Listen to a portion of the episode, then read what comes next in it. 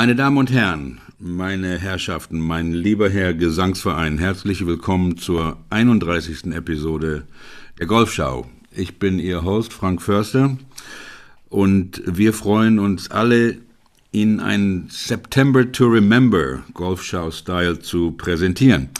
Heute ist der 1. September und wir scherzen nicht. Ähm, heute legen wir die Messlatte hoch, ganz hoch. Ähm, unsere Serie Alles, was Sie schon immer über Ben Hogan wissen wollten, aber sich nicht trauten zu fragen, geht in die zweite Runde. Selbstverständlich dieses Mal auch wieder dabei ist der herausragende Golfhistoriker und Hogan Researcher, Autor und Gründer der Organisation Thinking About Golf ähm, aus äh, seiner Wohnung in Manhattan, denke ich, zugeschaltet Mr. Jeff Martin und zugeschaltet aus Indian Wells in Kalifornien ist einer der begehrtesten Golflehrer und Coaches der Welt.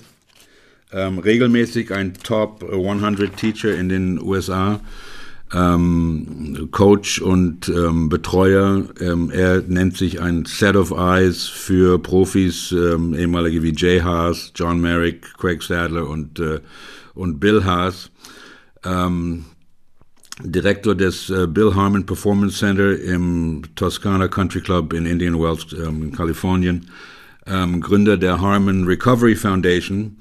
Ähm, er ist der jüngste Sohn von Masters Champion Claude Harmon Senior ähm, und soweit ich gehört habe, auch der beste Golfer im ähm, Harmon Clan. Ähm, es macht mir eine besondere Freude, äh, meine Damen und Herren, Jeffs heutigen Komplizen äh, Ihnen vorzustellen, Mr. Bill Harmon. Um, gentlemen, it's an honor to have you here today, both um, on the show. Welcome. Thank you. Good to Thank be you, here. Frank. It's always an honor to be back with you, and an especially nice honor to be on with Billy Harmon. I feel the same way about both of you. It's great to be here. Think, Well, you know, Jeff, uh, this is totally um, your your your fault, or you know, you, you, might as well you might want to take credit now or or wait, but I, I would take credit now. Uh, well, um, was your idea. it kind of was. It was more of a dream than an idea. Um, Jeff Martin and Bill Harmon, I just, you know, for the last couple of days, I've been thinking about um, and writing about tonight what we're going to talk about. And I had the image of um, having Billy Martin on the show kept popping in my head. It was kind of weird. Um, but um, I think we got it all straightened out. And, um, and we had already decided previously and where we would pick up. Last time we did it chronologically, we're going to go back a little bit. Um, again, um, b- before the accident, um, the 48 Masters seemed to be um, an appropriate starting point, and then uh, um, the, the, the situation incident um, happening at the 47 Masters, where your dad. Uh, Bill made a hole in one, which um, is, I think, one of is a story I didn't know about. I, I, I, never heard about it. I think that might be a good place for us to jump in in this trilogue, which um, I'm very much looking forward to. Well, the story that has been uh, passed on over the years is incorrect. And I, I sat and I'd listened to it a hundred different times with people, and I wasn't going to correct them because it, basically the story was to highlight Hogan's focus. But uh, I was sitting around one day at our club, and a guy that I didn't like was telling the story. so I took great pride in uh, correcting him. And so the story basically is uh, my dad made a hole in one uh, Hogan never said a word, never said nice shot. Uh, walked up to the green, told the caddy to take the pin out of the hole, made his putt for birdie, and turned to my dad and said, That's the first time I ever made two on that hole. Fact of the matter is, people have gone back on the records. He didn't make two, he made three. So when this guy told this story, I said, Well, that story is not incorrect. And he said, Well, it is. And I said, Well, I actually got the story from the guy who made the hole in one, and he happened to be my father. So the story basically was uh, Hogan used to go to Seminole for a few weeks before the Masters, and he and my dad played almost every day, and they became very good friends. So they leave Seminole, they go up to Augusta, and I believe it was the second round, and my dad did make a hole in one on number 12. And Hogan never said a word. We walked across the bridge, nothing. Uh, Hogan two putted for a three. And as they were walking up the hill to the 13th tee, my father said in a barely audible voice, Nice shot, Claude. And that was it. So they went out to dinner that night. And back then, uh, their sports psychologist was Johnny Dewars and Jack Daniels, perhaps. And my dad had a couple pops in him, and he uh, needled Ben. He said, You know, I made that hole in one, and you barely even recognized my feat. And Hogan said to him, uh, Well, number one, your hole in one didn't help me one damn bit. And number two, you're lucky that I even said nice shot. so the gist of the story is correct, uh, but it's always been told incorrectly that I that's the first time I made two on the hole. The fact is he made a three. But it goes to his hyper focus. Mm-hmm. And even though they were good friends, he did acknowledge it walking to the 13th tee. But my dad said you could barely. But my dad loved Ben and he loved that side of him. So, to my father's way of looking at things, that was humorous to him because that's he knew that's who he was. So it wasn't a big deal to my dad. He found it more entertaining. Uh, and he was a big Hogan man. He had Hogan above everybody else that he'd ever played golf with. So he he he revered Ben Hogan. So to to, to get a nice shot out of Ben was probably a, a big thing for Dad. Right. Um, well, that that that kind of falls right into the exact same line you were talking about last time, Jeff. That, that that's the kind of man that that that he really was. Um, um, that that would you know exactly like Bill just described it. You know, you're lucky to get a good shot out of me. Um, well, you know, one one of the things that um, a story you don't hear much about, but uh, I have been able to verify from the newspapers is oh, I think it was maybe an LA Open uh, that Hogan was playing with, he was paired with George Fazio, uh, who was another friend. And um, his first, Hogan's first practice round at Riviera after the accident was with Fazio. And um, in their round together, George holed an iron shot on a par four. And, um, you know, naturally the crowd went wild, so on and so forth. Uh, and then when, when, they got in, uh, when they're adding up the scores, um, you know, Hogan says, "Well, when you get on this hole?" And George says, "Oh, I got a two. I hold out an iron shot," and Hogan wouldn't believe him. And this the story goes that he went to the, the marker that was there. He went to, you know, he checked. He checked with everybody, and and and according to the story, it took quite a while to persuade Hogan that um, George had holed out an iron shot for it too. so, so that that appears to be an, a legitimate story, even though you know Hogan would say, "I always watched my opponents uh, or my playing partners' ball flight, and I thought it was my obligation to." Um, but in this case, it appears he may have watched it, but he forgot immediately forgot about what happened. My dad told a funny story. They were playing a practice round at Augusta with Cary Middlecoff. Mm. And uh, for a player of Middlecoff's ilk, he was notoriously bad bunker player. In fact, he even used a pitching wedge. He just couldn't play bunker shots. And my dad, at this point, you know, he was a player and a teacher and a club pro, etc. So they walked off the 18th green, and Middlecoff said to my dad after lunch, "Could you watch me hit a couple bunker shots?" And my dad said, "Sure." So they got up into the restroom cleaning up, and, and Hogan muttered to my dad, Don't tell that dumb son bitch anything. He may never find out. so my dad kind of laughed at it and he said, Well, Ben, to be honest with you, uh, you know, I also teach, and it's it's a pretty respectful thing for a guy of Cary Middlecoff's ilk to want my help. So if you don't mind, I'm going to give him the lesson. And my dad was a very good bunker player, very good, beyond good almost. And uh, Hogan said, Well, how the hell did you learn how to play bunkers? And my dad said, Well, that's kind of a funny story. When I was born, I had an infection in my ear and they took my eardrum out, and I'm deaf in one ear. And growing up in Florida, when my parents would take my brother and sister and I to the beach, I couldn't go in the water back then. If you had a bad ear, you couldn't go in the water. So he said I'd fallen in love with golf caddying So I would bring my sand wedge to the beach and I would just hit balls up and down the beach for hours as everybody else was in swimming. And Hogan said, You see, you just proved my point. You figured it out yourself. Let him figure it out himself. But that was kind of a funny thing that, you know, don't tell that dem SOB anything. He may never figure it out. But um, my dad found humor in Ben almost. And I think that's maybe why they got along because my dad was fascinated with Hogan, just like Jeff is. He, he just found Hogan to be the most fascinating individual he'd ever been around in his life. Mm-hmm. Um, yeah, Jeff, why are you so fascinated about Ben Hogan? Or how did you get not why? How did you get fascinated by him? What? We touched on it in the, in the first podcast, and um, I really wasn't that fascinated with Hogan uh, until uh, I was doing some research on a completely different project. It was a project to uh, kind of document the evolution of golf swing and instruction. And I stumbled upon an article which, um, like, like you just said, it taught it, it revealed to me that everything I thought I knew about Hogan was wrong. It was an article published in June 1940. And I said, and he was on the cover, and I saw this. So, what's he doing on the cover of a magazine in 1940? He wasn't famous then, was he?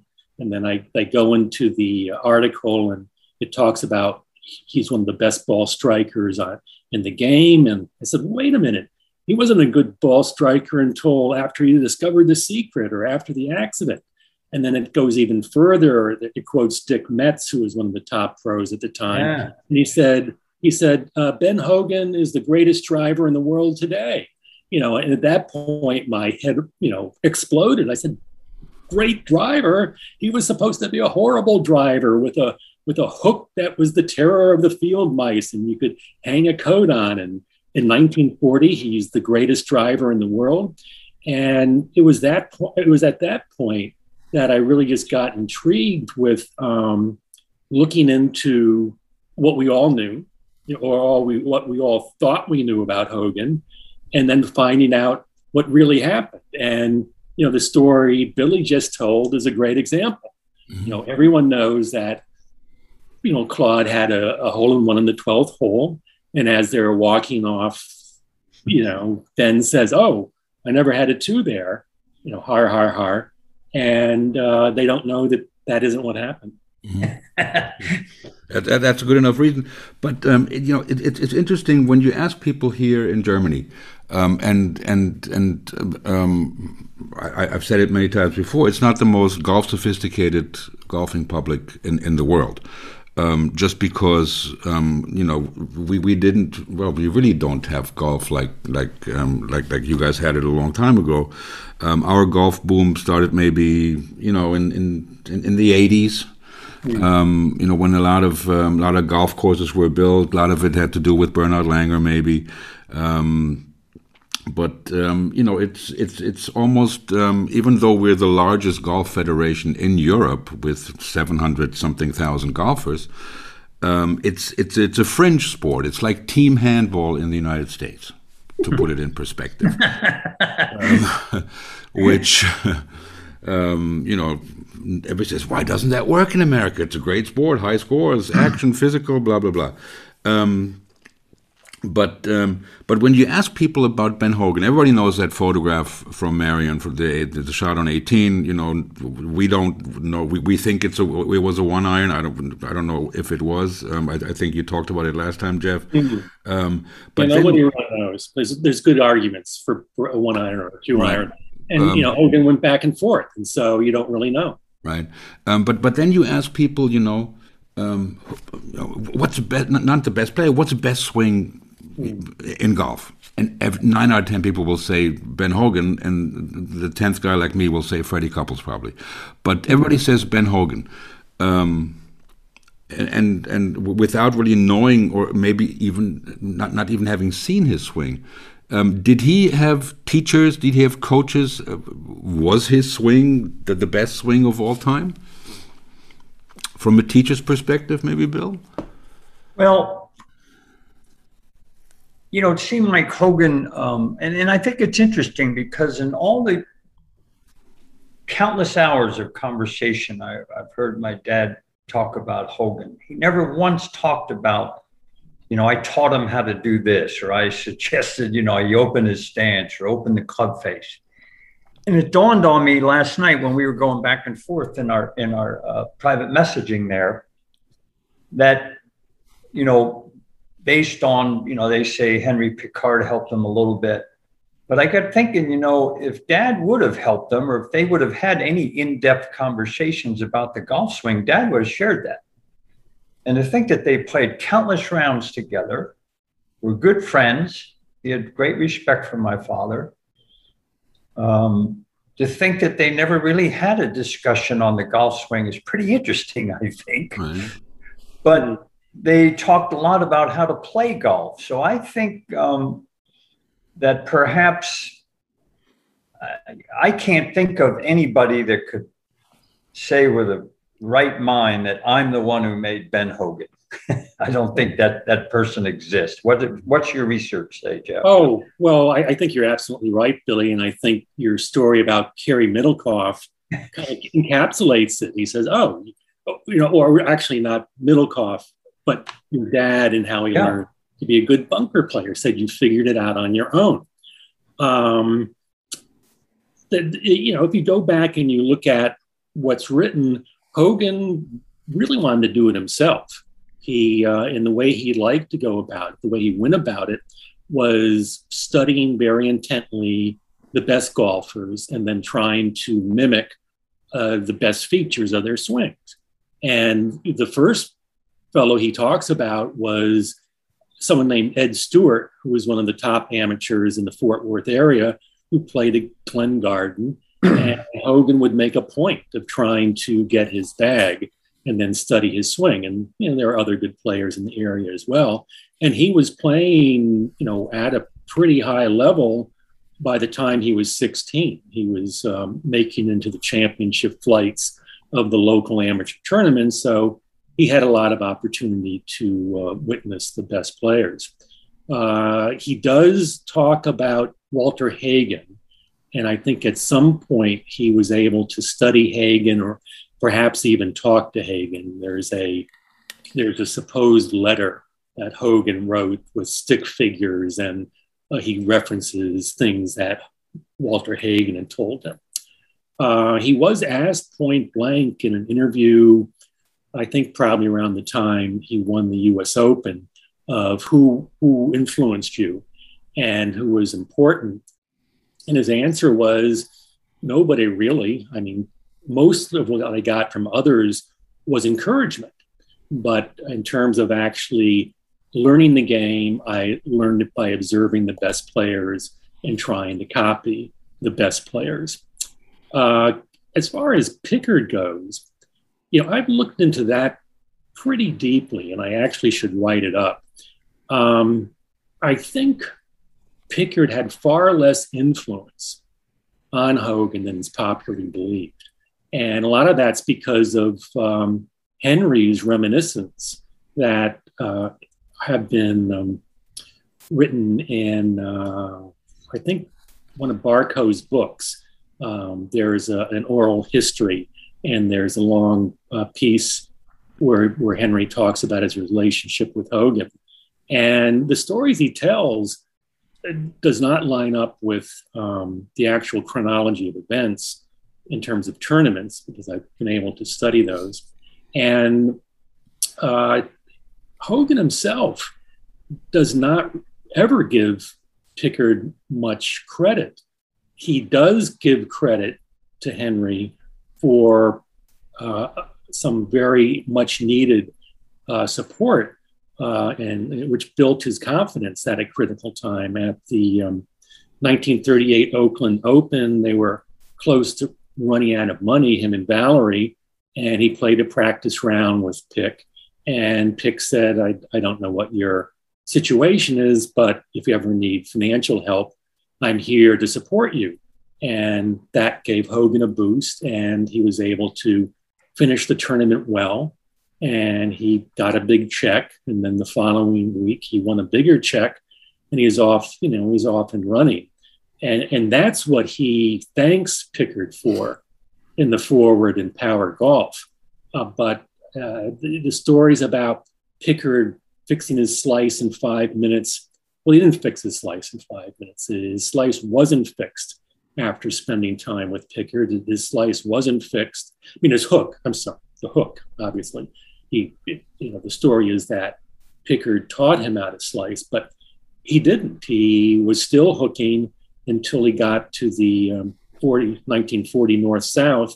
And what solved his hooking problem, which was really just, you know, a uh, extreme draw when he got tired, was a driver he got from Byron Nelson.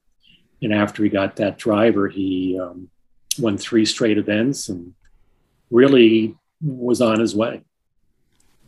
Mm-hmm. You know, if you um, look back in the history of the game, uh, all the great players of that era, none of them had coaches really. They might play a practice round with somebody, and the guy said, "You know, your ball's up too far in your stance," and they'd move it back and they'd start hitting good shots. But it wasn't like every time they hit a bad shot, they ran back to the coach like they do nowadays. It hmm. seems like, and so even if you go, you know uh, Nicklaus has been quoted as saying he would see Jack Grout three or four times a year and they'd go through, you know, alignment, mm-hmm. ball position, fundamental stuff. Arnold had his father, I guess. Uh, you know, and I think I think Jeff is right. I think that these guys imitated, um, they watched, and because they owned their own swings, they figured out what they could do and what they couldn't do. Uh, I asked Bob Goalby one time, who played hundreds of rounds with Snead and actually said the eulogy at his funeral.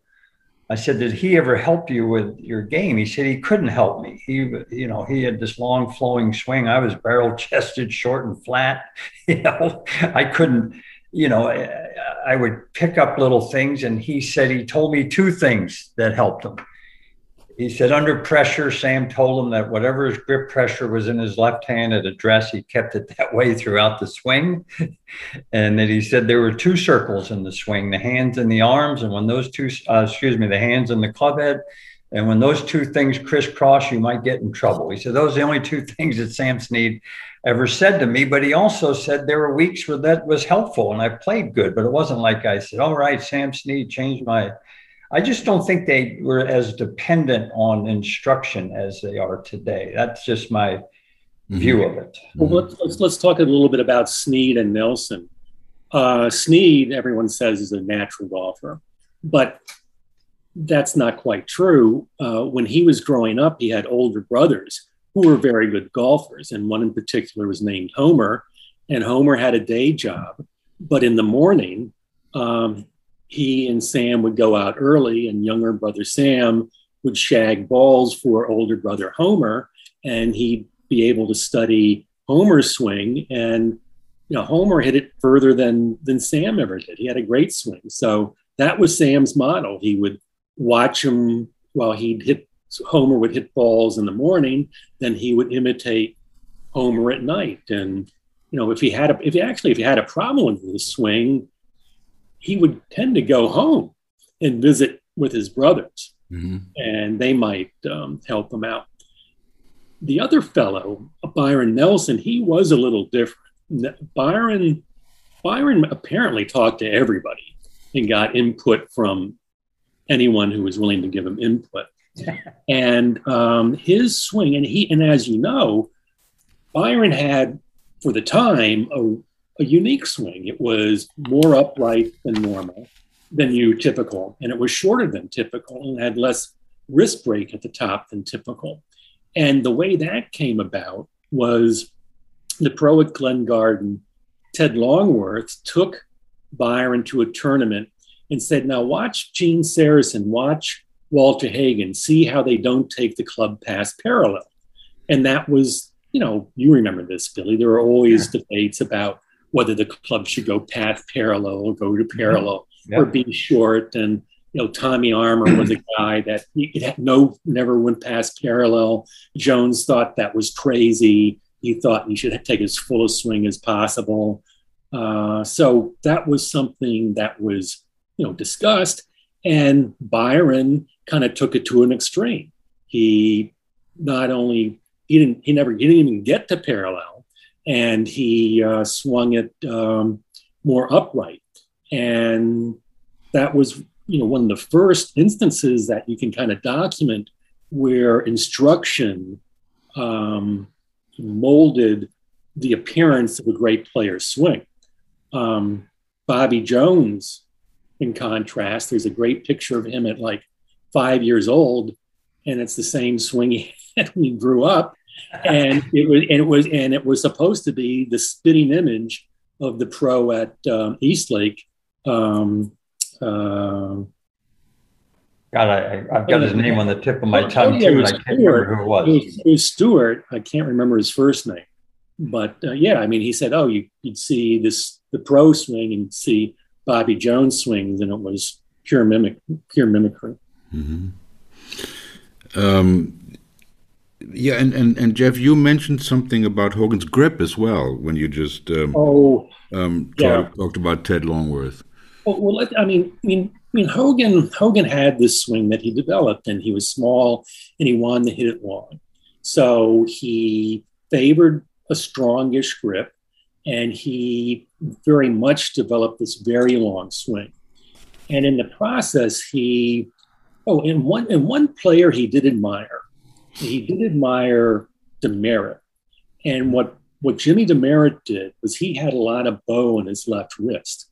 And you can see that bow in Hogan's wrist, you know, even from the very early days. And, and sort of the difficulty that Ben got in was if you have a strong grip, but then you also bow it, you know, you're going to have a problem, you know, when your timing's off, getting the ball up in the air and keep it from going left. So that's what so that's what Hogan always fought, and um, and and I believe it was something that he was trying to do to hit it farther, but by combining that bowing in the left wrist with a stronger grip, he uh, he got himself in trouble. And it wasn't until he kind of shifted to a very weak grip, and then and on top of that, opening the face and the backswing, was he able to get the ball up in the air and, and, guarantee that he wouldn't hit the ball left. And you know, Billy's got a great story about Ben and his dad when he was in this phase um, trying to uh, cure his hook, you know, following uh, that, uh, you know, the period from September 1947 uh, to 48 when he when he made the changeover. But you know, kind of to continue my thought, I mean, Hogan Hogan did struggle. You know, he he was not known to have the same uh, variety of shots uh, as either Snead or Nelson and certainly not the um, the consistency of Nelson. So he he was all he always had to work on his game, and uh, he, he, was the first to admit it. And uh, you'll see in interviews where he'll say, you know, "These fellows had much better swings than I did." Uh, he says that in an interview in 1952, and he said the exact same thing in an interview in 1983. He said, I knew I didn't have the best swing and I had to work really hard. Um, and I think there's probably some truth that he that he actually that he really did believe that. I don't think it was just self-deprecation. Um, and the fact that ultimately he had so much control over his golf ball is really because he just demanded it of himself he was not going to quit until he controlled the golf ball. But there, there is an element of swing that is talked about all the time, which is very deep lag. And someone who was close to the inner circle said Hogan didn't like all that lag. He, he, th- he, he, thought that lag made it, you know, he, hit the ball too low because of that lag. And he, he actually, again, according to this fellow who was you know, part of the inner circle, at least tangentially. Um, he said, "Oh, Hogan would say, oh no, don't don't do that. Don't do that uh, really deep lag that everyone talks about." You know, it's interesting. Um, I very rarely have met any player, but even good players, that when you video their swing, and they've just hit a perfect shot and they look at their swing on video, the first thing they see is what they don't like. they don't like it. And so when Jeff says that Hogan uh, didn't like his lag, I get it. Uh, I've never really worked with a good player. I worked with a few. They could hit the best shot they've ever hit, and I'll look at the video and go, I hate that. I hate that I do that. And so I don't think they're ever satisfied. I think um, Julie Inkster said something to me about five years ago. I was playing with her and she was thinking about retiring. And we were playing a little exhibition match at our, our club with Bill Haas and Jay Haas to raise money for our employee scholarships. And uh, we were walking down the ninth fairway. And I said, You know, Julie, uh, you've given a lot to golf. You gave it everything you had. You know, you, you didn't leave a stone unturned. And she turned to me and says, You know, people say that to me all the time, but to me, it was never work. I loved it. So when people say, geez, you worked real hard. And so I think those guys, Hogan loved it. To him, I don't think it was probably work. I remember asking Trevino one time, where I was caddying for Bill or Jay Haas in some Fred Meyer exhibition up in Portland. And Trevino said, everybody has to find their own confidence. He said, I found mine by hitting a lot of balls. And I hit so many that I almost thought I deserved to to beat you. And then I got on tour, and this guy named Jack Nicklaus would come out, and I'd be there. You know, Watson and I would be beating balls for six hours. And Jack would come out and he'd hit for 20 minutes and he'd leave. And it kind of bothered me. And I didn't really know him well enough to talk to him about it. So one day I asked him about it. He said, I'm out there hitting balls for five, six hours. This guy's putting in 20, 30 minutes. And Jack said, Well, if I'm hitting them good, I don't stay there any longer if I'm not hitting him well, I'll uh, I'll stay longer. But what Trevino got out of that, he didn't change to Jack's style. Was his exact words to me is everybody has to find their own confidence, mm-hmm. and Lee's and Hogan's and the Julie Inksters and some of the great ones uh, were was the work ethic. Mm-hmm. And I think that they subconsciously felt I deserve to beat you because I worked harder than you. And mm-hmm. so I I think people like Hogan, to them, it was pure joy to go out and hit balls. Pure joy. Absolutely. He, he, he says that, uh, you know, every time in an interview. And it, and, but Byron was more like Jack. Uh, he yeah. put in the time. Uh, he put in the time. He developed, uh, and he, did, he had a really good swing. It, it, it, did not require a lot of maintenance, and he would uh, he would actually during the streak in '45 he may not even have practiced at all just to kind of get golf out of his head and just focus on the uh, on the course but definitely um, some people need it nick faldo i think is another example there you go yeah. You know he he was always tinkering always working always tinkering. And i think gary player i think gary player relished work and had probably the same attitude. I've worked so I was sitting in a bar in, in White Plains, New York at midnight on a Sunday night, the night before the playoff for the 1984 Open with Fuzzy and, and Greg Norman. And sitting in that bar at midnight was Fuzzy.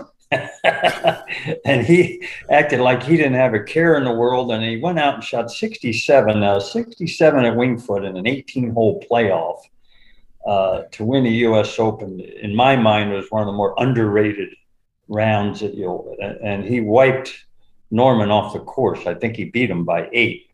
But uh-huh. once again, he was a little bit like I don't know if the story is true. My dad used to tell it that Hogan, uh, excuse me, Hagen was in the finals of the PGA, 36 holes, and it was one in the morning and he was out carousing around and some guy said your opponent's been in bed since nine o'clock and, and Hagen said he may be in bed but he ain't sleeping. So i'm going to go to bed when i'm tired and of course he wiped the guy off the course. But i think you know back to uh, jeff talking about hogan's uh, work ethic I, I, think those players they love it mm. i think snead said if he took a day off from golf he felt like it took him three days to get back kind of back to your point that he was a natural player, almost like he didn't have to work at it. You know, uh, he loved hitting golf balls. Yeah. Was, yeah, but he resented that reputation. Sure. He, yeah. I, I, I, it was just a gift, you know. Okay. He says, no, I, I put in the hours. Was there anything um, that um, um, yeah, you know, I, I, know almost nothing about the golf swing, um, I, and I and I went out and played a couple of weeks ago for the first time in five years, and the second time in ten years. And um, I, I, just took. I, played with a bunch of guys um, that dragged me out there. I'd, um, I'd never really met them. Um, I never really played with them and I just brought my because I haven't even hit balls. I brought my five iron, um, um, a wedge, and a sandwich and a putter, and I hit a five iron off the tee, and he goes, "Hmm, old school swing." And, and, it didn't really mean anything to me until this morning in the shower. I said, "What you know? What the hell?" I was thinking about. I do my best thinking in the shower, like many of us. Um, old old school swing. What what really does that mean? Was there? Um, and I took one lesson in, in my whole life. I, I, I learned to play the golf uh, in on Long Island at uh, Lido, a public golf course, um, yeah. links course. Um, you know, great course with my three brothers-in-law who were all scratch golfers, and I was a handball player from Germany. Um, uh, that, that's how I learned it. I took one lesson from the guy there. I remember a little guy, Leo Tabik. Just felt sorry for him because nobody was taking lessons from him. Um, but was there at, at that time when when when when Hogan, Snead, and Nelson what, was there a change in the golf swing? Um, you know, I mean, I, I, I do a lot of reading. I, I, read it was like you know, like like Jeff mentioned the the the, the one piece swing, the takeaway with the two hand. What was was that the mod? Was that what made the modern swing? Um, uh, I'll jump in here before yeah, Jeff uh, yeah. tells us our research, but in looking at it there was a day years ago when their people weren't over instructed and they did what was athletic is they almost exclusively all took big hip turns. And as uh, jeff has chronicled and, and uh, lucas wald has chronicled they all lifted their left heel. Um, i think that they somewhere along the line, it was taught that it was a left sided game. I think the old timers used their right side better, to be honest with you. They chased more, but they loaded more. So they had more to go with. And then somewhere along the line, we came up with the, uh, you know, distance by resistance, the X factor, things like that, and stabilize the lower body. I bought into it myself at times and in my teaching. And um, then you know if we look at the players today it seems like half the players today are one swing away from their career being over because of this this method. So i think in retrospect and i and i'll be honest with you i, I first started looking into this uh, when i was uh, a friend of jeff's on facebook and he introduced this lucas wald and his findings.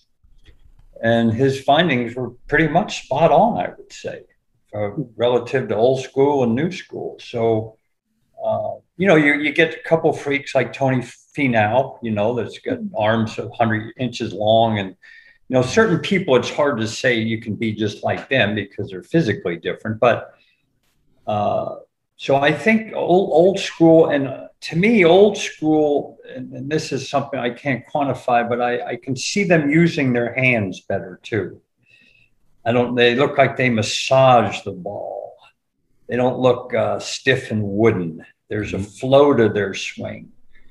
And if Snead wanted to hit a cut shot, you could see it in his follow through. If mm-hmm. Hogan hit a, wanted to hit a cut shot, you could see his follow through is a little different, you know. And and so if you you watch all this stuff, um, but the windups were incredibly different, I think and they were more powerful. And, and Bob Goalby, before I let Jeff jump in here, Bob Goalby told me one time he's a he came from the depression, never had a penny, fought and scratched to be a, a make a living playing golf. And he said something to me one time I'll never forget. And once again, I, he said it was interesting to me all the people that grew up poor and came from foreign countries, they all used their right side better mm-hmm. going through the ball. He mentioned Chi Chi and De Vicenzo and uh, a couple other guys, uh, Charlie Sifford. Mm-hmm. Yeah, and somewhere along the line, you were supposed to stay behind it and finish high.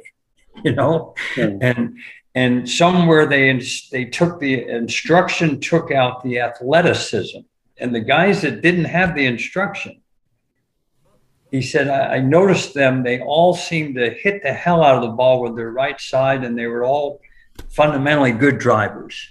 And he said, I don't know where that changed. He said, it seemed like once we had enough money to take a lesson, they talked the athleticism out of the players. So I, will I'll, I'll open you up with that kind of thought there, Jeff. Well, it's a very big topic. I, I, know, I've gone back to, you know, the 1800s trying to kind of get, you know, the, the, the long-term perspective. And I, I can safely say that since um, the beginning of the 1900s, um, there is there has been a desire in instruction to simplify the golf swing. And the, the objective of simplifying the golf swing seems to be to be able to teach what's a very complicated and intricate and involved movement uh, to grown-ups who are having a difficult time trying to copy the swings of people who learned how to play growing up. And you know, back before the, the very lively Haskell ball, there was a big full sweeping swing called the St. Andrews swing. And, you know, before the Haskell ball, you know, everyone, including Harry Vardon, had a big flowing long St. Andrews swing. But when the Haskell ball was introduced, that added so much distance, the players felt they could reduce the amount of, you know, the, the, the breadth of the swing. And people started to talk about the compact swing. And, and, and the compact swing, beginning in the 1900s, has just gotten progressively more compact until we get, until we get to someone like Brooks Koepka, who makes virtually no hip turn, none, but is very flexible and very strong. And so he manages to make a decent turn and he manages to get um, good distance. But as Billy said, you know, he looks like one swing away from ending his career, and he's had a lot of injuries. Body's already starting to deteriorate. Yeah, he's not even 30. And Jason Day, same thing, body falling apart before he turned 30. And so, so there, and there was, and there was a, whenever there was sort of an equipment change that made it um, easier to hit the ball hard, uh, but with more accuracy. There was this movement to eliminating more of the athleticism from the swing. With this, the theory was fewer moving parts, the better. And, and in the period that Nelson and Snead and Hogan, um, uh, you know, came to um, you know fruition in, in their um, golf swings, there had been this change to the steel shafts and the big ball. And the, the steel shafts and the big ball did permit a more uh, compact swing. And there was talk about how the, the one piece pace takeaway, which you alluded to, um, Frank, uh, that was really not allowing the wrists to rotate clockwise in the takeaway. And and in fact, just the other day, Jim McLean posted something where it was a, a, a comparison between the one piece takeaway and the non one piece takeaway. And the non piece one, the non one piece takeaway basically had this early clockwise rotation of the forearms. And, that was something that was more common with the wooden shafts than with the steel shafts. Um, so that was a change that took place at that time. And at the same time, some players, particularly in the UK, discovered that they could make a shorter swing, but still accelerate rapidly because the steel shafts were more forgiving. And so players like Henry Cotton and Alf Padgham were encouraging a shorter swing with less footwork, again, with this idea that you know, shorter would be more um, controllable. And that really started to gain traction around in the early 60s. And um, the golf magazines in particular started to promote, you know, the compact swing. They would write articles with Doug Sanders, you know, the swing that could fit in a in a um, phone booth phone booth as the as the model for for average golfers, keeping the left heel down. So it did get even more extreme. So going back to you, I would guess, Frank, when someone looked at your swing and they said old school, you probably had a lot of wrist. You probably looked wristy. It probably looked like you had an unrestricted backswing. You know, let your you, you weren't trying to you know, retard the swing and stretch, and that's probably why they said it's mm-hmm. old school. Right. Yeah. Um, my my my seven year old daughter started taking lessons, and I can see the way the guy who was very good with uh, with juniors, a guy from England by the name of Simon Trent, um, is is teaching her, and, it, and it's completely different. Um, especially the follow through, how they follow through more, you know, around the body with the with the, with the arm. It, you know, it, it it was just fascinating to me um, um, um, you know how how the how the swing changes and what was modern at that time and what kind of difference difference it made. Um, so so Bill, when when you were a kid, you you, you watched your dad and Ben Hogan hit balls together. Yeah, mm-hmm. it's, it's, okay. How, how was that? What, what, was that like? Well, you know, I was probably too young to appreciate it. There's a 19 minute video that was taken at the 67 Masters. That's the first uh, Masters my dad took me to. And there's a little kid standing there in white shirt, and that's me. So everyone says you didn't see Hogan hit balls. I said, well, I got a video evidence that I did. and I was standing what we'd call caddy view. And my father was, uh, he was always intrigued with Hogan's lower body motion for some reason. That was, he knew about the cup left wrist and all, all that stuff but he, he felt that he, he, he moved his lower body. He could move it laterally more than most and then rotate faster than most from there, that he could actually physically almost do things that, uh, you know, were maybe difficult for the weekender, let's say. So he was always fascinated by, uh, although my dad didn't swing anything like Hogan, my dad did play fades. He was always fascinated as we were, when we were kids, we had this little eight millimeter camera and he'd put it up on one of the bedroom walls that was white, and he'd be drawing lines on it with uh, pencils. Drove my mother nuts. she'd have to clean that, clean the wall. So he was always intrigued with why swings worked. And I think uh, I'm going to give Butch a little credit here, you know, but I'm going to do it because of our upbringing. He felt that when you had a great player, somebody that was really good, before figuring out what's wrong with their swing, figure out what's right with it because they wouldn't be any good if it was that bad a swing. And I've often said this, and I, am going to tee Jeff up on this a little bit, but I've said this and I've felt it from day one. If Michelle Wie never took another formal lesson from that day that she almost made the cut in the men's tournament, not one formal lesson, and had some old pro in a way was it just her set of eyes. Mm. She might have been the best lady player in the history of the game.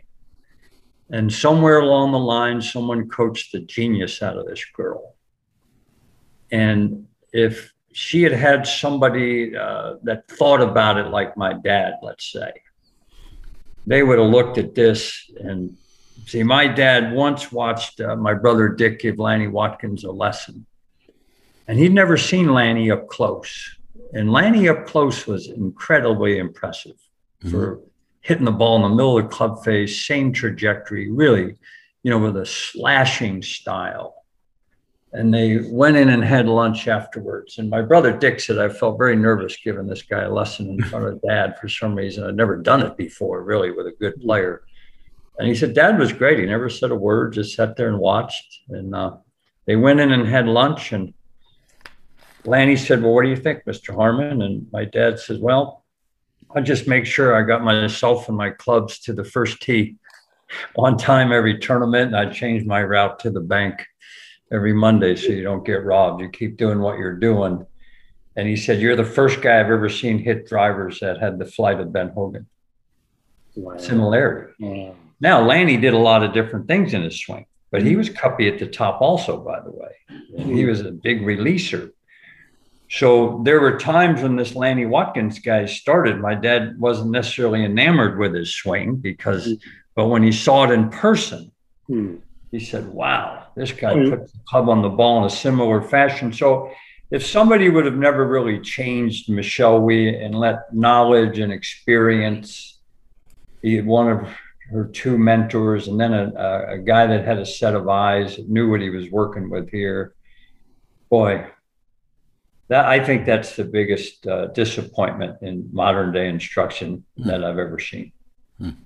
personally. Oh, well, I, I, I couldn't agree more, but but I'd also add uh, Lydia Ko, um, had she had the genius coached out of her by the same guy. Um, yeah, well, we we know who, that uh, Mr. Leadbetter, um, yeah, who uh, right we have no sponsors. We Lydia is making a nice little comeback here, though. It's nice to see. She is, her. yes, in the Olympics. You know, to your to your point, Jeff, uh, and I, my kind of uh, connection to my dad's era, even though he was in the next era, is Bob Goalby, who's still 92 years old, and he wasn't a teacher; he was just a player. So he gives you the view of a player. And when Lydia came over and started winning all these tournaments. Bob Goalby said, In my entire life, I've never seen anybody, Hogan, Snead, you name them, hit more iron shots stiff than this young girl. Hmm. So when a guy who's been around and has seen the game through the eyes of a player who's had struggles and slumps and he's played with all these great players, when he makes a statement like that, that's a heck of a endorsement. He said, I've never in my life seen anybody hit more iron shots stiff than this young girl, Lydia Ko. So why would you change that? You know, it's we could do a, a series of, of podcasts. And you know what I think it is? I have a theory on it. Please. There was a time when teachers uh, weren't in the uh, limelight, mm-hmm. and then they became a brand. Mm-hmm. And they had to keep feeding the brand, you see. They mm-hmm. had to keep feeding the brand in their golf schools and all this stuff. So they had to have a player. And they had to help this player, you see. Oh, yeah. And and and when I said jokingly, but I'm I'm dead serious, I think if one thing I'm very proud of with Jay and Bill Haas is I didn't ruin them. They both had their own swings, and I had my dad on my shoulder saying, "Be careful what you fix here. Mm-hmm. These these guys are pretty good their way. Doesn't mean we didn't tweak things." But my dad taught us that great golfers have a very, very complex, intricate feel system. They don't even know what they're doing sometimes. Mm. And when you start crisscrossing those wires, even if you're right technically, yeah. they may never make it. They may never come back. So it's a very difficult thing. And I think when you're working with really good players, boy, you better be real careful because they're already good. Mm. Yeah. Well, I, I, couldn't agree more with all that.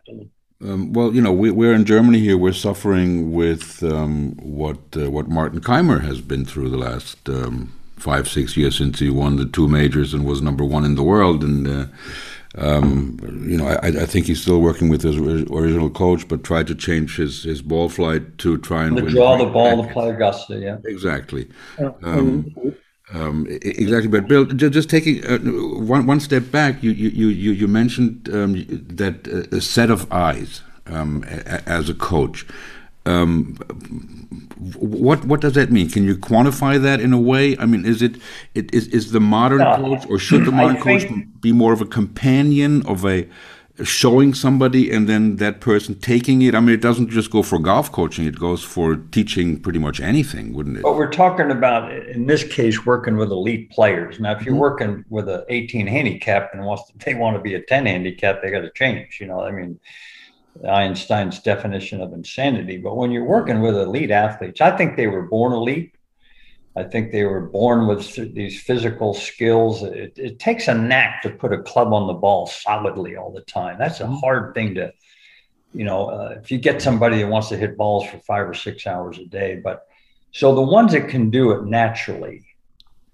Uh, so when I caddied for Jay, Curtis Strange said something to me recently, and it really meant a lot to me coming from him he said, You have no idea the impact you've had on Jay's career. I said, What do you mean? He said, Well, when you caddied for him, you were also his coach.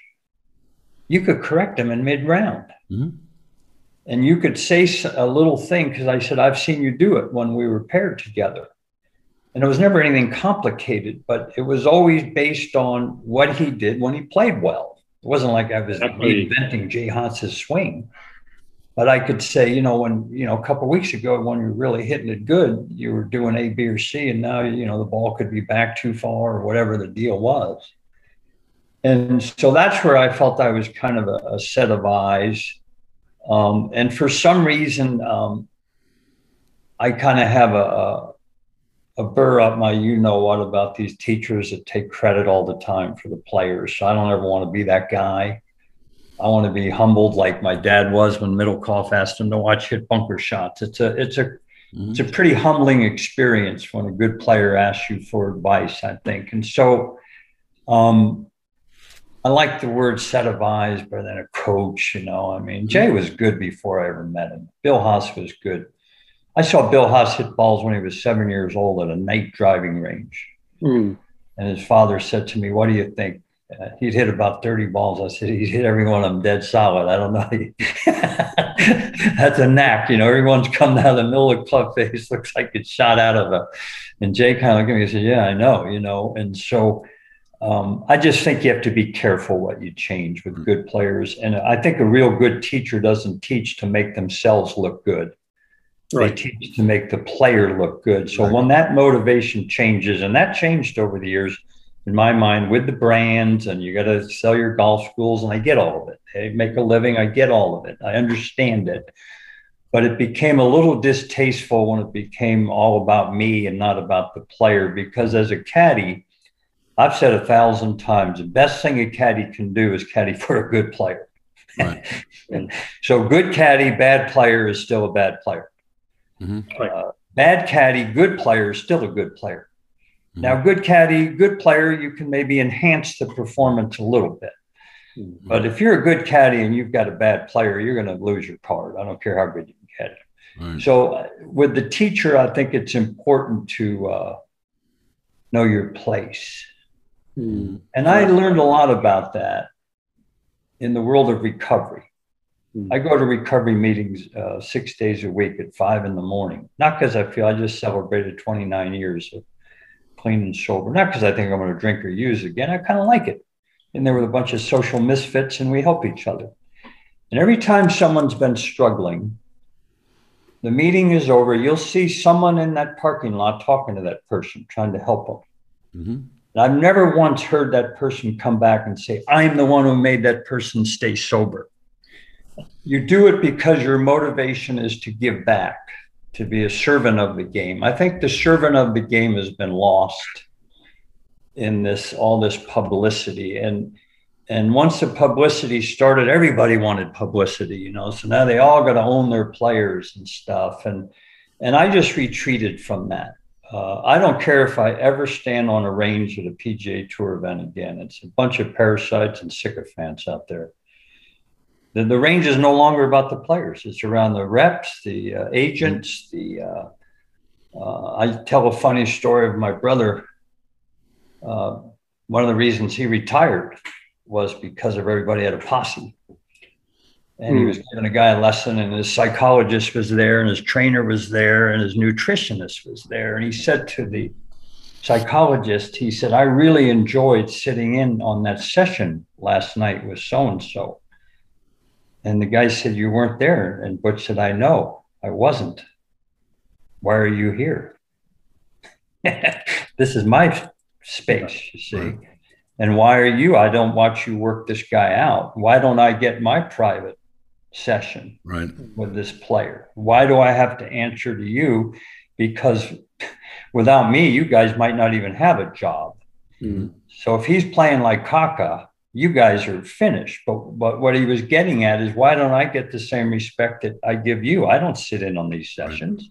Right. So he said, but every player had a posse. You know, they walk out and they got this big team and you know, and here come the Titleist guys marching like a, you know, and they got their trackmans and their shafts and they're all dressed the same. I don't know. It just, I look at it and I said, whatever happened to getting the club face square at impact, you know? I mean, uh, you follow the money, Billy. I mean, yeah. you go back, you go back to Hogan's time, and No one could afford a. I mean, they couldn't even afford tour caddies. This nope. and this was and this was one of Hogan's um, edges. You know, one of his um, advantages that he had over practically the entire field is he was unwilling to just go out on the course and eyeball distance. You know, he he wanted to know, and he, you didn't have a tour caddy, you didn't have yardage books. So what he would do is go out on the course and memorize. You know, he would hit drives, memorize where they land, then hit iron shots from where they landed to the green, and he'd memorize that, and he'd have a mental chart of the course. So when he would say, well, if so and so wins the tournament and I caddied for him, he'd place six or eight shots better. A lot of those shots are just from knowing what club sure. to play, to not mm-hmm. to not be guessing on every hole. And my dad was playing with him one time, and they were playing a hole, and my dad hit an iron shot uh, short of the green on this hole. And Hogan said, "Well, you weren't paying attention." My dad said, "What?" He said, "Well, when we were on the sixth green, you could see the eighth fairway. And I looked over and all three players came up short. the hawk. The hawk. Hawk. The, the hawk. Exactly. So you see, he was paying attention. And he, my dad used to tell his, his kids, I think it's funny now, but there's a lot of truth to it. He, he would say that the laws of the jungle dictate that animals will walk with their head down get eaten. So you got to pay attention. So Hogan was paying attention. See, so he he looked over there because, as Jeff said, they didn't have yardage books and all these measurements, so they had to uh, they had to do a lot more internal internalize what they were doing and and to think that they could then take that little information and then make committed golf swings mm. you know that, and hit such great shots i mean and, yeah, I can remember caddying. I remember right where it was. It was on the sixth hole at Hilton Head. I just started caddying for Jay, and we were paired with Gary Player. And Jay and Gary Player hit it about the same distance, and Jay hit first, I think. And uh, so we were standing, you could hear what they were saying. It wasn't Rabbit either, it was another caddy. I don't recall who it was. Hmm. And uh, Gary took out an eight iron, and the caddy says, I don't think you need all of that. And Gary Player says, Don't ever tell me how to play golf. You don't know what I'm feeling. You don't know what I'm thinking. Don't ever, ever tell me what club to hit and how to hit it. Hmm. You see, I loved it because that guy was standing on his own two feet. See? Yeah. It's yeah. a solo sport. Mm-hmm. Now, these guys, I love it. Well, we did this and we did that, you know. I love Rickie Fowler, but you know, we hit seven iron on eight. Who, who, Joe didn't hit seven iron. His caddy, who I'd also love, is a great guy. But where did the we stuff start? Can you ever imagine I said to to Goalby one time, I said, uh, it seemed like your generation, you guys were meaner. He says, I don't know if we were meaner, but I know we were broke. And when you're broke, you fight. And oh. that guy that you're playing is trying to take the cash out of your pocket. So it wasn't about becoming great friends. Nowadays, you know, could you imagine Hogan you know, uh, tweeting from the Bahamas, playing in his uh, tank top with Byron and Sam. Look at us, we're playing with no shoes on. Can you imagine that? Never would have happened in a million years. Um, I was. Yeah, I was just looking through some articles from 1947, and, and you may remember a great foreign player came to the United States, Bobby Locke. Oh. I, I, think he entered 14 events and he won six of them at least. And as he was ending up his year, there were articles that appeared where, you know, American pros were saying, you know, just just wait a little bit. Bobby's going to learn that this week to week travel and this pressure is going to wear you out. And uh, Hogan has a great quote about you know you you you try as hard as you can you shoot a good score but then you come into the clubhouse and you know there are only 20 places that are going to get paid. Right. And you got to worry who's going to come in and knock you down a notch. And if you weren't established and if you didn't have, um, you know, a good full exhibition schedule, you were going to starve. And um, it was tough. Anyone who says that, you know, the, the players from that era could not compete. Oh, they're players this year. They, they, are they are out of their minds. They're totally. They're out of their minds the story I heard, I don't know if it's true or not, but it's a great line that one of those old pros said to Bobby Locke, You're not going to last out here with that strong left grip. And Locke said, I don't really worry about it. I take the winner's check in my right hand. That's right. That's right. Whether it's true or not, I don't know, but I like well, it. it was, he actually had a very weak left grip. That was what that was criticized. Sure. But, you know, there, there, there, there is this, you know, he did run afoul. I mean, but, you know, Bobby was his own man. He, he, he was one of these guys who, was all into the British Empire. There, there's another guy like that, um, very well known, and didn't have a career in the U.S. because he hated the U.S. Uh, and you can guess who that is. Uh, who, um, but Bobby, Bobby did burn out. I mean, he he he, he never repeated his success for 1947. No, he won he a couple. He, he won a couple of times in 48, and in 49 he uh, committed to some tournaments, which you had to in those days. You had to commit, say, 60 days in advance. And then he went over to the UK, won the British Open, and decided to stay there and you know play exhibitions and capitalize on his victory. So he so he missed his he he he did not fulfill his commitment in the United States. So everyone was kind of looking for a way to get Bobby Locke. So they said, okay, you know, you're you're you're banned from the tour unless you agree to never do this again. And uh, but and people say that oh they had to ban him because he was so good. Well, yeah, maybe, but he wasn't he wasn't beating everybody in '49. Uh, he hadn't been beating everybody since '47. Um, yeah, and, and we, we started talking, you know, this this podcast with the with the hole in one in in, in forty seven. Um, I, I, I don't know what uh, position your dad finished in that year in the Masters. I think it was in the mid twenties, maybe something like that. He he he, he got into the Masters in forty six because uh, he got to the semifinals, I believe, in the PGA. Nelson beat him in That's the right. semis in the middle of his run which actually kind of gave my dad a lot of confidence that he got that far. And I think he beat him four and three, maybe. And he, it was a 36 hole match. And he said, Well, the guy didn't blow me off the course. You know, I was a yeah. Couple holes away from maybe getting the last hole. So it kind of made him think that, geez, I, I'm an okay player, even though they didn't have all the big names. Um, so he must have finished high enough in 46 and 47 to get his exemption back. Mm-hmm. And I'll go back to uh, the what my dad and Hogan played every day at Seminole back in the 40s that every time you missed a fairway, you threw $10 in the hat. Every time you missed a green, you threw $10. That was a lot of money back then. God. Uh, and when you played that game with Ben Hogan, you had to learn to play. And my dad said one of the first times they played this game, the six hole at Seminole's old dog leg left par four. And my dad hit a pretty good drive down the right side. It just trickled in the rough by about six inches. And Hogan hit the exact same shot with a three wood on the same line, and it came up 10 yards short. And Hogan turned to my dad and said, You see, that wasn't a, a physical error, that was a mental error. So the only difference is I'm going to hit a nine iron, you're going to hit a wedge, but I'm hitting mine out of the fairway. And back then, you hit flyer lies out of rough. So it was a different game then. So my father always said that those experiences with Hogan taught him how to play golf mm-hmm. Mm-hmm.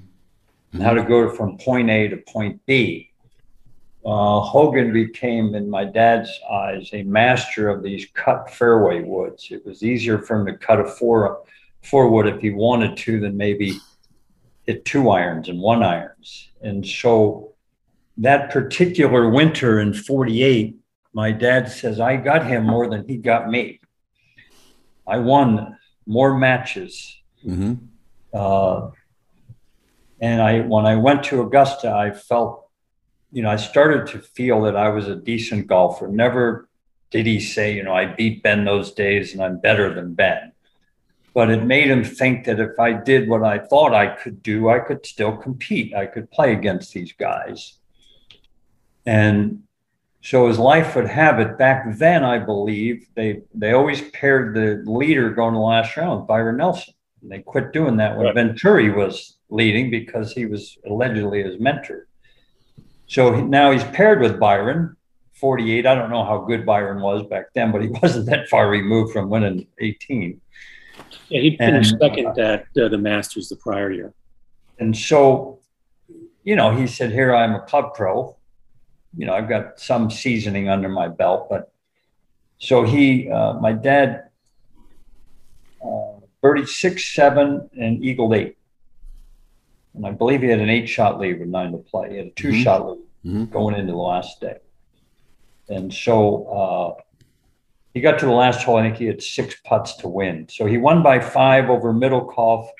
Either Snead was seven back and then Hogan nine back, or vice versa. But he pretty much spread eagled the field at that point. Mm-hmm. And he always said that when he got to Augusta that winter after playing with Ben all those days, because like I've said this a million times in this interview here, he had Ben way up there. So when I say that he might have beat him in a round of golf, he never once said I, I'm better than Ben Hogan. But when he played with him enough, and Hogan taught him how to play and how to strategize, and really by paying attention, uh, not that they had these big skull sessions. Uh, my dad realized that there was a lot more to the game than uh, just swinging at it. You had to know how to play. Mm-hmm. He also said that Hogan had two very interesting qualities. He said he had a very unique ability. Uh, ability. If we went to the U.S. Open, wherever it was, and we played practice rounds, he had the unique ability to figure out what the winning score was going to be, and then how to do it. Because he told my dad at the 59 Open at Winged Foot, he said, "Now, Claude, the first four holes here are the four hardest holes in starting golf that we play." So if you make a bogey on one of them, it's no big deal. You see, starting out because everybody's going to be bogeying in the course of four days. So if you make three pars and one bogey, you're going to pick up shots on the field. And the other thing that he said that was intriguing to him was that he it wasn't like he hit a lot of shots stiff. He had the unique ability to hit the ball pin high. And because he could hit it pin high, he didn't have to take on flags over bunkers and stuff and play mm-hmm. risky shots if he didn't need to. And that he would just kind of, if it was a US Open or tough conditions, he could just kind of wear you out in the mm-hmm. course of four days because he knew how to, the strategy. And as Jeff alluded to, then he learned how to hit the certain shots to facilitate those strategies. Mm-hmm. And, um, my late brother Dick used to say that the, the game is four parts. Can you hit a golf ball? Short game. Part three, we don't talk about how do you manage yourself. Part four, how do you manage a golf course? Well, Hogan um, had to have a pretty good short game. You couldn't play the way he played, but he was so much better in those other areas, I mm-hmm. think. The, oh, the unquantifiable errors mm-hmm. that don't show up on TrackMan. Mm-hmm. Mm-hmm he, he, he, he really preached that. It's uh, there's a fascinating interview that was filmed in 1952 where he's talking about what it takes to win a tournament and how you know it's it's 72 holes and you have to think of it in terms of 72 holes just like um, he told uh, billy's dad and um, you know you, you'll find you know, interviews or you know, one-liners where Hogan would say, "No, I don't think the golf swing's that important. I mean, anyone can develop a good golf swing. Once, but once you develop a good golf swing, what's going to determine how well you play is your course management. Mm-hmm. And um, you know, and again, this is from a guy who devoted as much time as anybody to perfecting his golf swing, but he understood that you're not he didn't believe you're going to win just by hitting a perfect shot on every hole. And he, he, he didn't plan to hit a perfect shot in every hole. He uh, tried to uh, play shots in a way that it, he missed it, it would miss in the least damaging place. And uh, I mean, today that's you know, everyone's kind of been coached to do that. But, you know, back in those days, and I, I don't even think is, you know, in the, even in the 70s, you tell me, Billy, what it was, whether people were, you know, had that kind of discipline when you were caddying, but, you know, he, he just, he just had incredible self discipline. Mm-hmm. The, I, I, back to what you just said, Jeff, I, I call it kind of golf IQ. And there is such a thing. Uh, Nicklaus had tremendous golf IQ. Mm. Oh, absolutely. And, and, so they know they know when to go for it. They know when to back off. They know that nobody's ever shot 72 under. So, you know, pars on some holes are very good. I recall playing at Bay Hill uh, paired with Nicklaus, and back then the fourth hole was a long par four. I think they've changed it to a par five now. I think I haven't been there in a while pin was tucked behind this bunker, and uh, Jay had to hit a wood into the green. He had a nice forward in the middle of the green, about 40 feet, you know. And Jack hit this towering three or four iron, just like the best shot you'd ever. He'd hit a shot that you knew you couldn't hit, basically. You might be able to get it there, but it wasn't going to look like that. And about eight feet right of the hole, just beautiful. Like Tommy Armour said one time to my dad, it was like the first time you saw a giraffe. You didn't believe that either. and they got up there and they were repairing their ball marks. Jay said, "Nice shot, Jack." And Jack said, "No, it was a lucky shot. I was aiming at your ball." now the other player was Lon Hinkle. I remember this. I have a good memory. I have photographic memory about stuff. And I knew his caddy, Gene. And Gene said, "Yeah, Nicklaus is a pompous, you know what? I mean, why couldn't he have just said thank you?" And I said, "You know, Gene, I think he was serious." I think he visualized a shot starting at Jay's ball and dropping down pin high about 20 feet left of the hole and taking all the trouble out of play. I actually think in his mind, I was saying this to the guy that he thinks someday that shot's going to cost him a tournament because he's going to miss it 10 yards to the right of where he wanted it. Mm. I actually think he was being honest. I don't think he was being a jerk. And so little things like that, you know, you, if you're privy to them, uh, Hogan came out to the desert when I was in high school when he uh, playing with my dad and his brother, who I loved his name, Royal. Um, and he let my brother Craig play with him, and he let us out of high school to watch. Mm.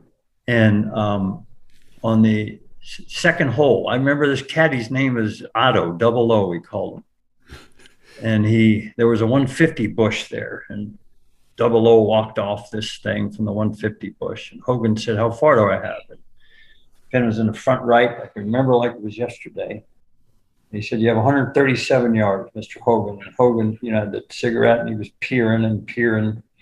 Looked like about 15 seconds just staring at this thing. And he took out a seven iron. And the guy said, Mr. Hogan, that's too much club. Hogan hesitated, which seemed like a minute. It might have been five seconds. And muttered to the caddy, Not the way I'm going to hit it and he hit this little soft fade in there about a foot from the hole. And he turned to the caddy and said, If you don't mind, I'll club myself the rest of the round.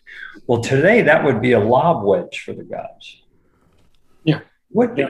They'd hit a, or excuse me, a, a, gap wedge or something. It wouldn't be a seven iron. No. Right. You know, even when Nicklaus uh, won in 86, on 16, he hit that shot that almost went in. It was 176 yards. He hit a five iron. Yeah. Yeah. Nowadays, it'd be a nine iron. Yeah. Nine iron to the same pin.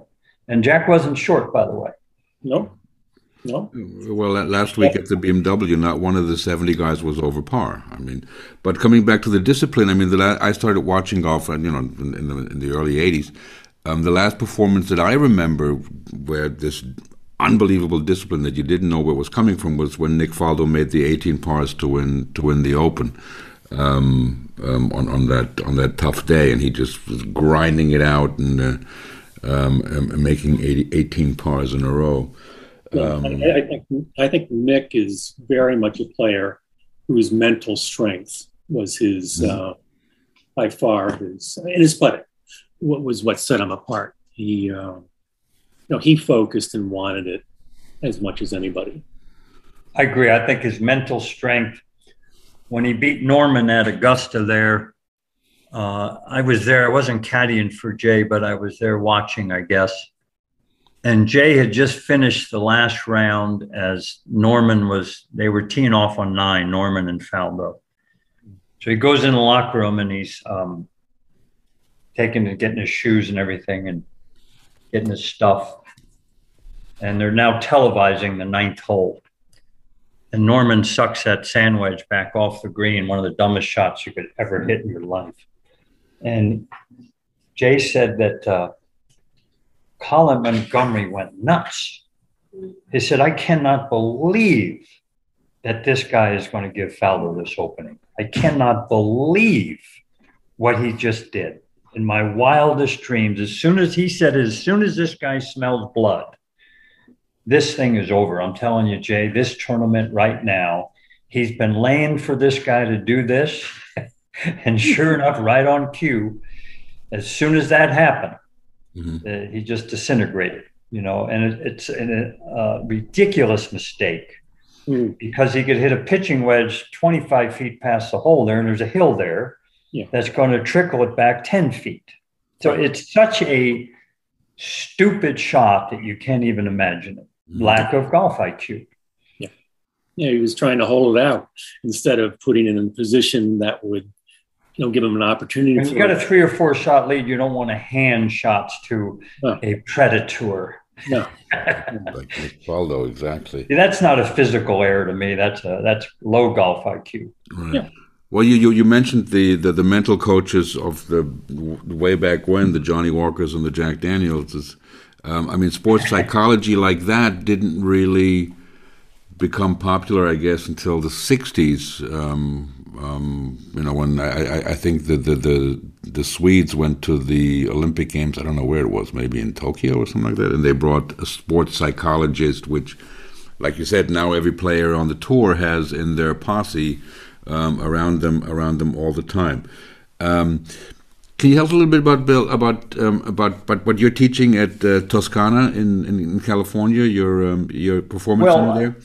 Um, Let me segue from that. I don't diminish the importance of sports psychology. And, oh, neither do I. I, I just learning how to think and, and, yeah. and, handle yourself under yeah. stress is, is, you know, I tell the story that a couple years ago, my buddy Jay Haas lives in South Carolina, and his friend had a son that played at Clemson, but he couldn't make the traveling team, and he wanted Jay to help him out. And so he went down to a range, and Jay said, "I'm not a teacher, I'm a player." So I'm going to just give you a, a, observation through the eyes of a player. I'm not a technician and stuff like that. And he said this kid was like everybody else. He could hit it 300 yards, way up in the air. He never hit one iron shot that he flighted. You know, everything was swing as hard as you could. And you know, when it looked good, it was great. But uh, you know, never once did he try to hit an eight iron 10 yards shorter or hit it lower or cut it or he said he, he was gifted, but he couldn't play, is how he put it to me. Mm-hmm. The guy couldn't play golf. He, he, looks good on the range to everybody here at the club, but he couldn't play.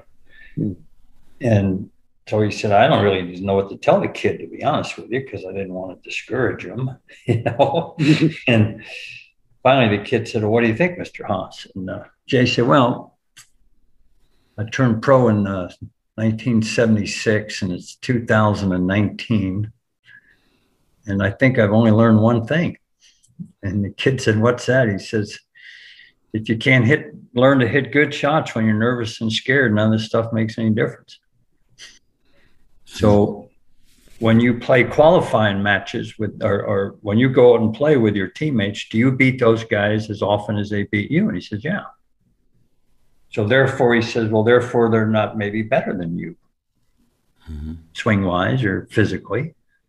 He said, No, I beat them, you know, he said, but you don't beat them in qualifying. And the reason you don't beat them in qualifying is you haven't answered the question to the guy in the mirror. Why can't I hit good shots when I have to and when I want to? Mm-hmm. I think the old timers, a lot of them figured it out themselves, the great ones. Well, they had um, to. Yeah. They had to. And there were probably some guys, uh, Frank Beard told me uh, one time that he, a leading money winner in the 60s, probably the deepest thinker in golf I've ever been around in my life. Hmm. He said to me one time he never met a guy physically talented enough to compete at a PGA Tour level if he was carrying fear during his swing. During the swing. He said there were three guys I played with that I didn't think had self doubt issues. Hogan, and watching Tiger before the scandal. Everybody else brings a bag of emotional shit to every shot they hit. But to be good, you have to know what to do with it. And that's where I think the psychology is helpful. Mm-hmm. Now, relative to the amateur golfer, um, I play quite a bit now in the summer with my members, and um, and they, they, I tell them all the time, "Is you're the dumbest players I've ever seen in my life." You know, you're. I tell them the story because uh, my dad was a pathological truth teller. But when I was 15, I shot 65 in three tournaments. I was a hothead and a club thrower and kind of a jerk, really, on the course. Butch and I had a contest see who could be the biggest jerk when we played. And um, I shot 80 in this tournament. And Jeff will remember the days back. He said, an afternoon paper, mm. your local yeah. afternoon paper. My dad was always reading the paper. I came home, he's reading the paper, never looks up. What'd you shoot? I said, uh, shot 80. Said, that sounds about right. I said, oh, really? How'd you come to that conclusion? He said, well, it's a simple mathematical problem, Bill. And I said, All right, would you like to share that with me? He says, Sure. He says, You have the swing of a scratch golfer, you have the brain of a 16 handicap. You divide that by two, you get eight, eight plus seven. well, I now think it's one of the funniest things I've ever heard because when I go play with the members, it applies, you know. So there's so many 15, 16 handicaps. It could be an eight or nine handicap if they they wouldn't have to change their swing they can get better from 50 yards in and know how to club themselves. Right. and so I, I think about my father saying that all the time. It bothered me at the time, but now I think it's one of the funniest things I've ever heard. But he was right. We, you know, Jeff alluded to it with Hogan. You know, right. the, the, better players look at it differently. Right. They, they think about it differently. And I think most successful people uh, many successful people think about stuff differently. I, I, love, I teach a lot of successful people, and I love asking them about their journey. I don't care about their cars now and their jet. How the hell did you start from zero and get to here? That's the part that I, I think that's why we're fascinated with Hogan. You know, I've got $86 left or whatever it was going yeah. to Oakland. We're fascinated by that. Mm-hmm. You know, uh, Bob Goalby told me one time that he roomed with Tony Lema. Now, this is going to be a little bit of an off-color story, but it was funny. And Lema said to Bob, "How much money do you spend a week?" He said, $150. He said, "Well, I spend that much on women." And Bob said, "Well, you must not be very good then." and but the point is, he had 150 that he had to budget, you know. And so when they teed off, uh, you know, Bob said that he recalls getting in Jerry Barber's Cadillac with Doug Ford and himself driving from El Paso to Beaumont overnight to play in a pro am where it was a $50 guarantee. Well, Bob said that was a third of my weekly expenses, that $50. Right. And Jackie Burke told Jay Haas one time where there was a tournament at the champions, and Jackie said, I knew your uncle was going to make it. And he said, How come? He said, because when he came on tour, I was in the parking lot one day and he was putting his clubs in the trunk and he had a these little compartments. Everything had a place. And I said, I looked in there and I said, Bob, what's that? He said, Well, this is for my new balls. This is for my old balls, new gloves, old gloves, new shoes, old shoes. He said, Why do you do that? He said, When I get home, I don't have any money. I've got to sell the old balls, the old gloves, and the old shoes. Get enough money to get back out on tour. So Jackie said, I knew right then that guy would make it because mm-hmm. he wanted it. You see, mm-hmm. well, can you? How do you define that? How do you? Uh, mm. You know, these dopes that say, "I don't look at the leaderboard." Exactly. You know, that, that two holes in play. It might be the dumbest thing. Right. I, will never forget the one that bothered me the most. A guy, he's um, his name escaped me. He had a three-shot lead playing the last hole at uh, Memphis and he could have hit a there's water all down the left side. I can see this guy too. So if i'm caddying for him he's hitting seven iron in the right rough wedge in the right rough wedge on the green. We got three putts to win. He hooks it in the water makes triple loses the playoff. And afterwards you know i was really good today. I never looked at the leaderboard really You hear it every week. If I'm caddying for him, I would have said, listen, pal, you might not be looking at the leaderboard, but I'm looking at it. And here's your seven iron. We'll go right rough, wedge in the right rough, pitch it on. Let's get the hell out of Dodge. I mean, so how are you going to beat guys that want to know how they stand? Do you have quantifiable information that every time Jack Arnold Snead looked at the leaderboard and saw they were leading, they immediately triple bogeyed the next hole. Of course not. They they wanted to take responsibility. Mm-hmm. And now I hear all this we stuff and all. I don't. There's something about it. I. I well, it's something no question in my mind. There's more good players. I'm just not certain there's more great players. Mm-hmm. Yeah, that's I think that's. Well, you know, it's, it's it, there's a lot of influences, and I think money is a very mm. big one. Um, and, you know, you see someone like Jordan Spieth come out, and I mean, he was great. You know, he he was going to be the next, you know, multi, you know, sure. uh, you know, three, you know, I don't know, ten majors or something like that. He was on that pace. What happens? Well, they screwed something up. You know, he he knew how to play. He knew how to win those three majors. Why did they think they had to make a change. And um, that part to me, I'm with you on that, Jeff. Yeah. Uh, that's where we don't need to make a change. We need to just keep getting a little better every day. You know, it, it could be better chipper or something. You don't need a swing change. You're the best player in the world. Yeah, There's and, 10 billion and, people in the world, and you're the best. You know, the you know Rory, the same thing. And if you think uh, a friend of mine who saw uh, DJ play at um, uh, in college said that the DJ was one of the best players he ever saw when he was in college. Yeah. And the only thing DJ has done is learn how to hit a fade. Yeah. And, he, and, he's practiced his wedge dis- distance. That's all he does. And he's worked on his putting.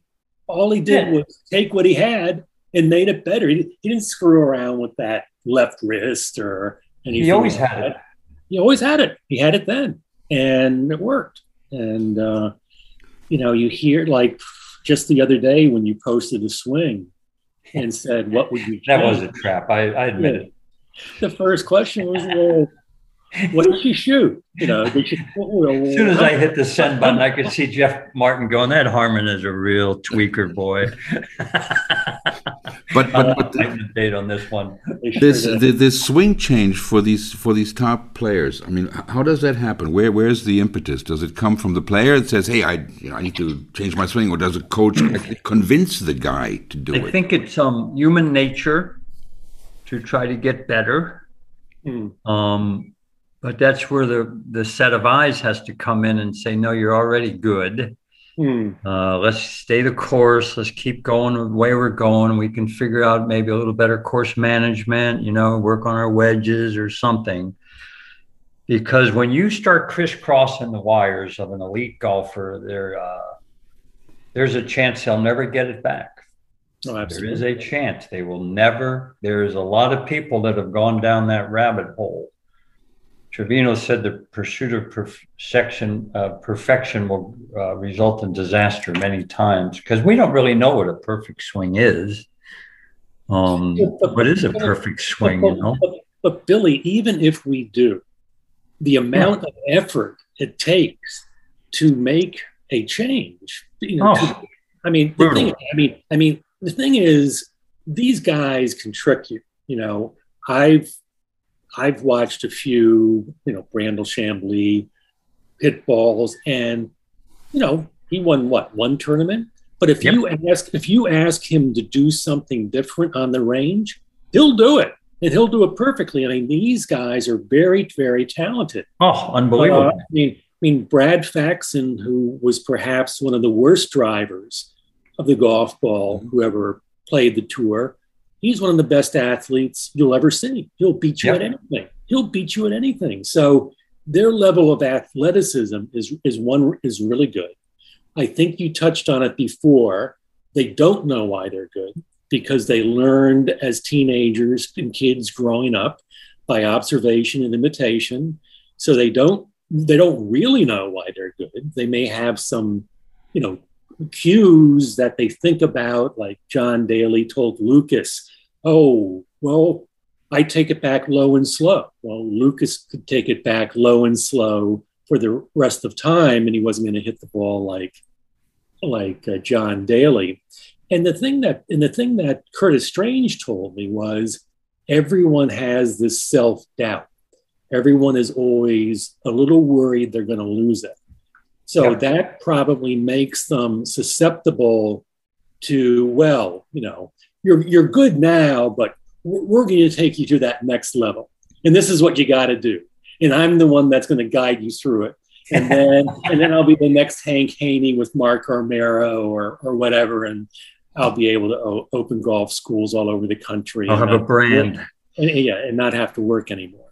Mm. And, um, you know, other than like a, a Bubba Watson, I mean, a lot of them fall through it, you know. Yeah. Yeah, I, I, I used to almost all of them do. It seems like. Yeah, I used to love to watch. Well, Bubba never. Bubba did. Bubba did. No, he's he's uh, Bill Bill Haas. The first time I saw Bubba play, I was counting for Bill Haas in the Australian Open. Yeah. It was right after he had won the FedEx Cup with that silly shot out of the water.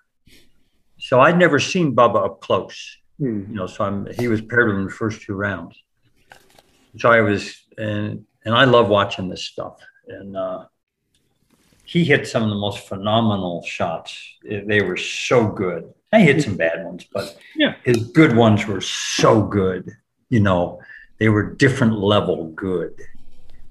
And uh, I, Bill is not a technician at all. And uh, I said, boy, I, this guy really hit some golf shots. Mm-hmm. And Bill doesn't know the first thing about teaching or the swing, really, to be honest with you he said Bubba Watson plays golf with his fingers. he said he just tweaks that ball, you know. I think there's a lot of truth to that. That I watch him and because uh, I know the shot he's going to hit because I've played with him enough. I know the curveball he's going to hit.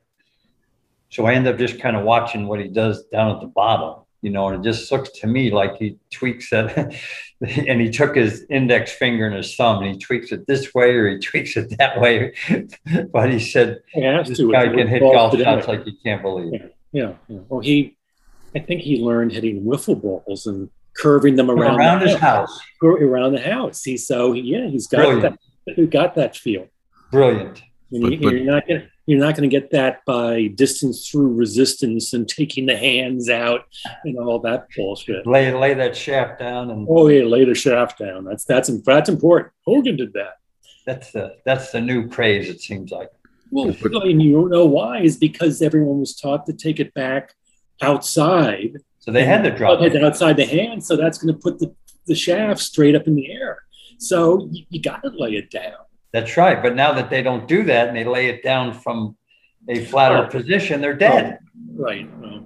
No, I watch that all the time. I the, look at Justin Rose. He was the number one player in the world, and his pre-shot routine was to drop the club in the arms deck in front of him. Then all of a sudden, he's doing the laydown thing. Mm-hmm. Didn't finish top 125 this year. So he went from being the best player in the world with a rehearsal drill where he kind of compressed down or whatever he's doing, but the arms are in front of him. Right. Next thing, a couple years later, he's got the club over there behind him, like he's working at uh, uh, stuffed pizza or something. He's pulling the thing out of the oven to see if it's, uh, you know, yeah. and, and now he's off the map. I know it's crazy. It's just fascinating to me. And someone told him to do it, by the way. And he listened. He didn't come up with that on his own, guarantee it. Yeah, and and but he listened to it. Right, right. Fascinating. Yeah, it, it, it is. I remember uh, now Jay Haas has been a, a, wonderful player for a long time, mm-hmm. tremendous longevity. Never a great player, but he's had a wonderful career. And we'd work on something, and he'd say, uh, "I don't mind what we're working on it, but I'm not going to do it that way." It wasn't. I, you know, let's. And I said, "Well, what do you day?" I said, "Well, what do you mean?" He says, "Because I'll never think of that on the back nine on Sunday." And if I can't use it on the back nine on Sunday, I, I, I dismiss it. I don't practice it. Um, I'm not a guinea pig. I'm not your fetal pig here in science class. Right. You know, we're going to slice me up and see how it happens. I, I need to. I'm not a long hitter. I have to play a certain style of game too. I got to be on point intellectually, emotionally. I don't have time to work on something that I'm not going to think about when the, you know, when I got to get the ball in the fairway or hit a green to have a chance to win a tournament. But I like the I like the overall thing that we're trying to get. I just have to do it with a different thought. Mm-hmm. If I ever told him to do that lay down move, he'd look at me and the, and the Goalby would come out of the every pore in his body to get the hell out of here. I'm not doing it. You know, he, you know, I don't know. I mean, I'd have to look at his swing, but he kind of takes it back upright. He probably does have a laydown. I mean, Jack takes it up so steep. Did it naturally. He, he, he, lays it down, but he doesn't yeah. take it under. No. I mean, then you can. Again, we could. Plus, do, the downswing from the time you start down to impact's a quarter of a second. So, how much time do you have to do this? And you're nervous, and you're, you know, all this other stuff. It's uh, it's um.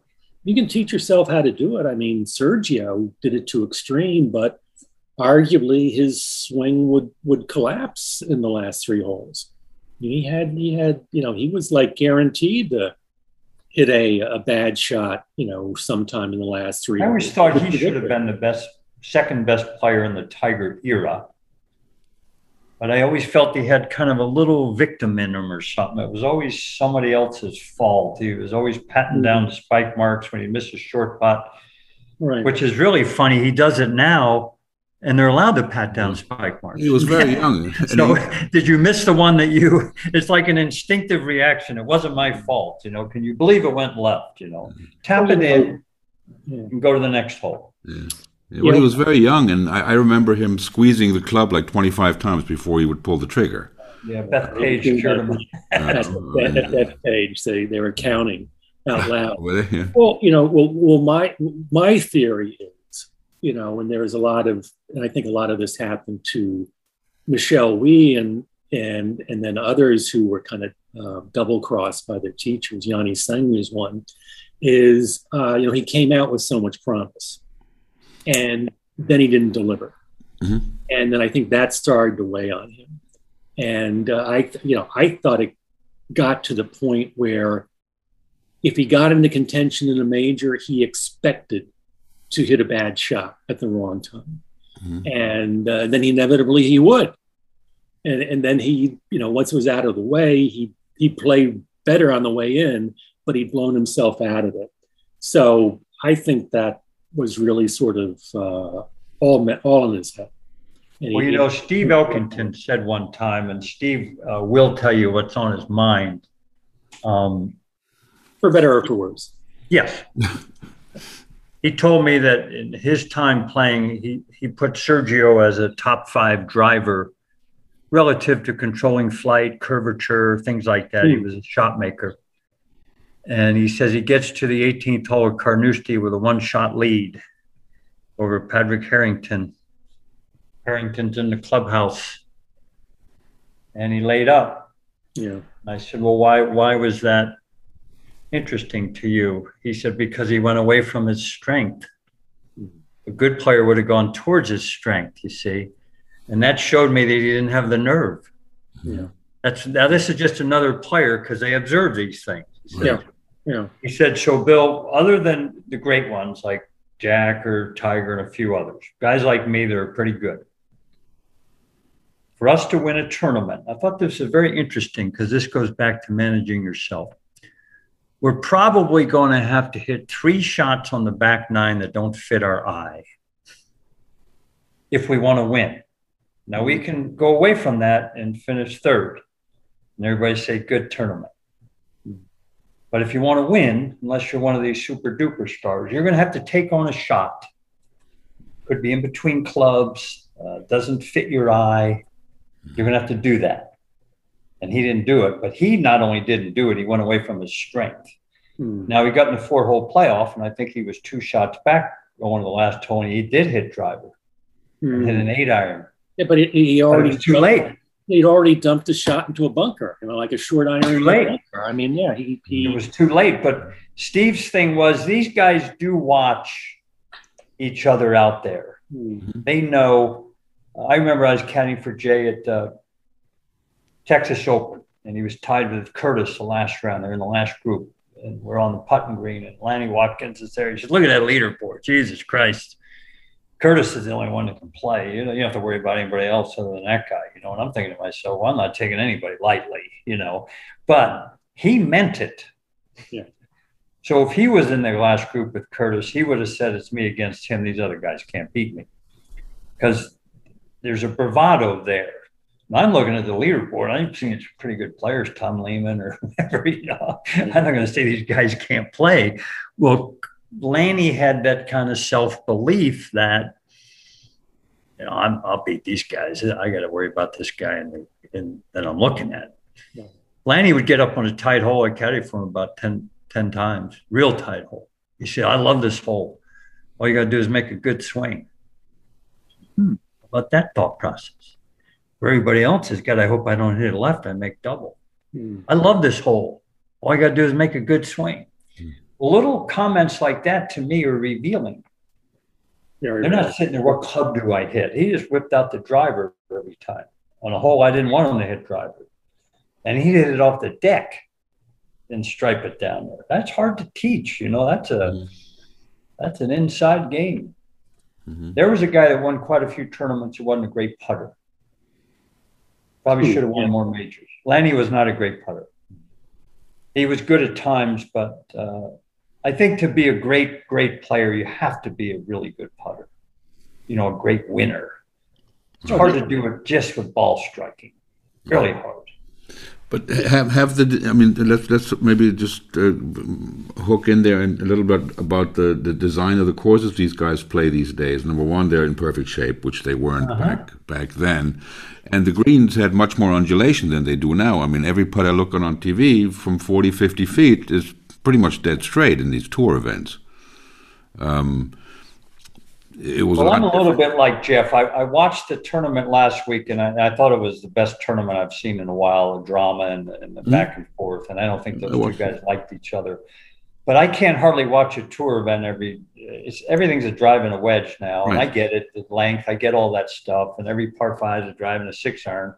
And heaven forbid you give them a four iron par three. It's an unfair hole, but a drive and a six iron par five is a great hole. So I don't. I, I 25 under doesn't uh, do it for me anymore.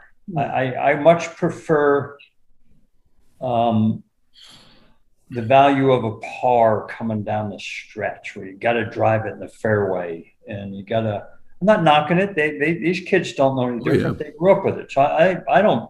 They're they're wonderful players. Don't get me wrong. I don't blame them. If I grew up with this equipment and all this stuff, it- it'd be the You'd same thing but to. there's something about watching i don't know the tournaments of yesteryear where you know if you didn't drive it you know hogan drove in the rough in the playoff at the olympic club he couldn't have gotten that ball on the green in a million years wasn't making near a towel two, swing, two, three swings to get out of it. it did you know and so um, and i was at the open at Winged Foot uh, last september Mhm.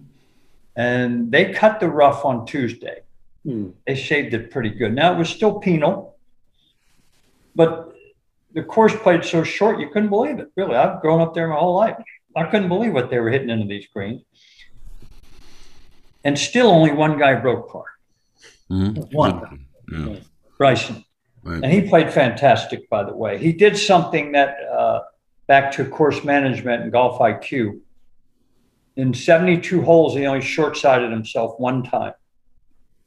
Missed it on the wrong side on the 14th hole, the last round. So he'd gone 67 holes without a, a uh, mental mistake. Mhm. Mhm. And uh, even though he he was actually the fourth or fifth longest driver that week, he was first in strokes gained, putting, and first in round the greens. Right. Well, So- you, you know, but I mean, did they? Is that was that based on every drive? I can't remember. That's, how that's a it. good question, but he did play the last round with Matt Wolff, and Matt Wolff outdrove him four or five Yeah. times. My point was there were other guys. I'm, I'm giving him credit. Right, as right, well. they were- I'm, they- I'm yeah, not he- he taking wasn't- away. He, he, Everyone he said he wasn't won over. because he hit it long. I say one. He blitzed the field because he thought better than they did, and his short game was better, and he missed it in more places where he had a chance to utilize a better short game. So I think he won the tournament uh, by using his head a little bit better than the other players. Well, you, you don't win the U.S. Amateur with a single-digit golf IQ, I guess. Um, well, he won the NCAA, the, exactly. U.S. Amateur, now the U.S. Open. You know, so that's a pretty good, that's yeah. pretty lofty company. Exactly. But I is it? There's only a couple other guys that have done it. Yeah, but is it this 25 under, and um, you know, and uh, is it what the people want to see, or is it what the tour thinks the people want to see? You know, it's, it's hard for me to ask, answer that because I would have to qualify with my upbringing as kind of an old golfing snob, you know, and and so I know that my viewpoint is is a little bit jaded, I guess, but I uh, I just don't find it every week to be that entertaining to me. I, I like to see it a little bit more challenging and. Uh, you know, maybe the, the the average golf fan thinks it's great, and the players probably think it's great, I guess. But um, I I love the days when 280 won the U.S. Open. Maybe there were six tournaments a year where you had to shoot par, but now it's a it's a and to be honest with you, hell, they, they hit it so far, and and the iron shots, the ball hardly curves. So they go flag hunting because the ball doesn't curve, and they're putting on the best greens, and they all seem to have beautiful putting strokes, you know and so it's like this uh, perfect storm of mm-hmm. let's go out and shoot zero you know? Yeah it, it, went from the driver being the most difficult club to hit long and straight everyone's long and straight you know? It's uh it's it's really changed. And, and i can't i can't explain it either frank. I mean there are things that they could do. I mean you know they run out of real estate on most courses but they could you know, trick it up, which I, I don't like growing really deep rough and, you know, making the fairways really narrow, but um, that's that's that's really what you're left with, or you know, putting the, the flags in impossible position. Uh, I mean, that's sort of what you're left with, and I just think it's I think it's sad that um, it's not you know, it's they got to trick the game up in order for par to mean something. Mm-hmm. Yeah, absolutely. yeah. I'm kind of I'm kind of in Jeff's thing. I don't know. I think one of the frustrating things to me is I don't really know the answer mm.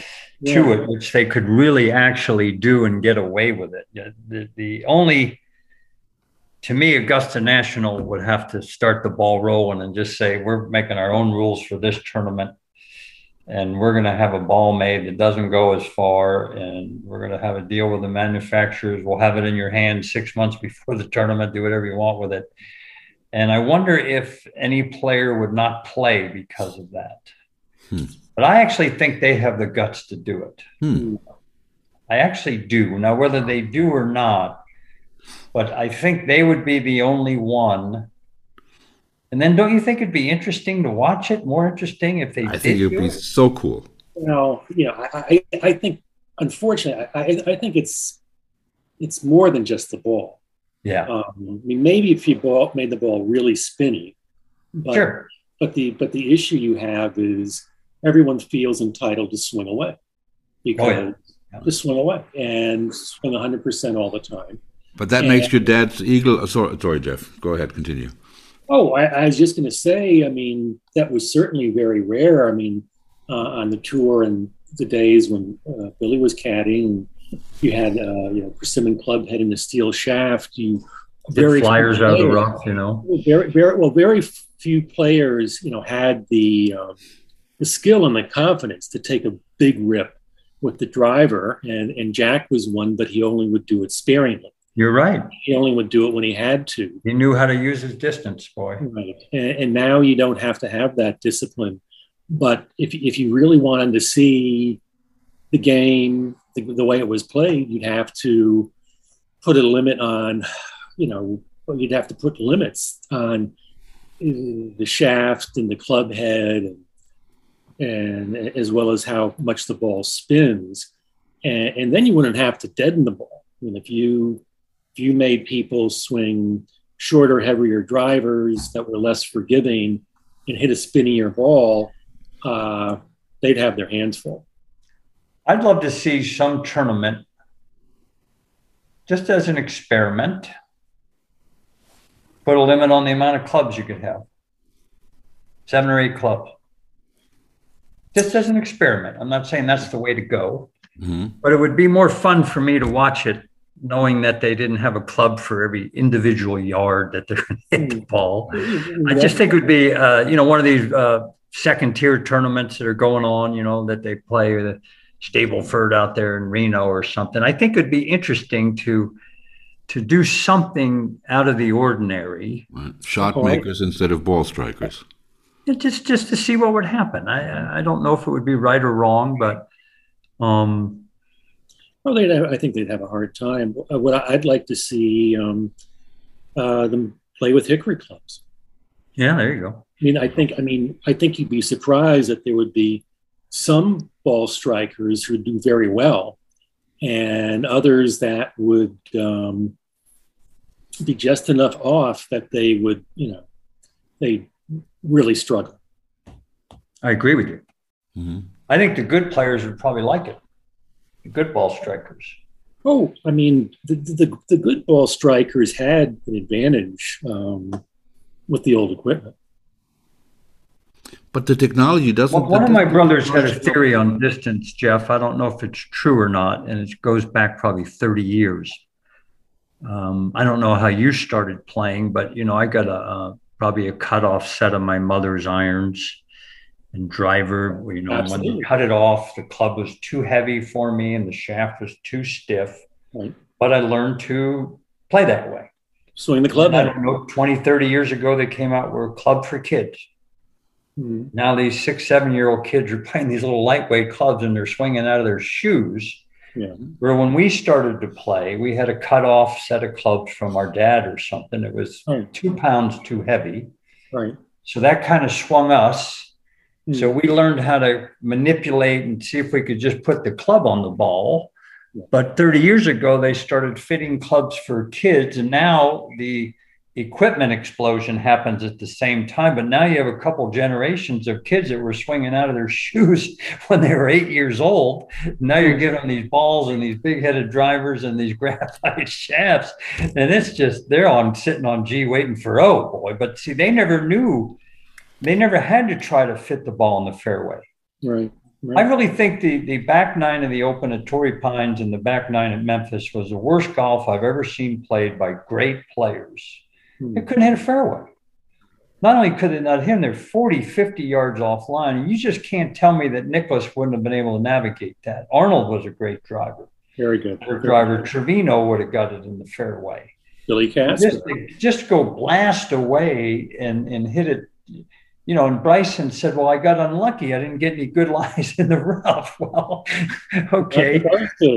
My dad said, Well, Bill, if it was easy, they wouldn't have called it rough, you know? And so uh, that that tournament kind of discouraged me about how good these players are because none of them seem to be able to change gears because they can hit a five iron 240 yards. So get it in the fairway. You're still going to be hitting. You're still going to have the advantage of you know how far you hit your irons and all that stuff. Mm.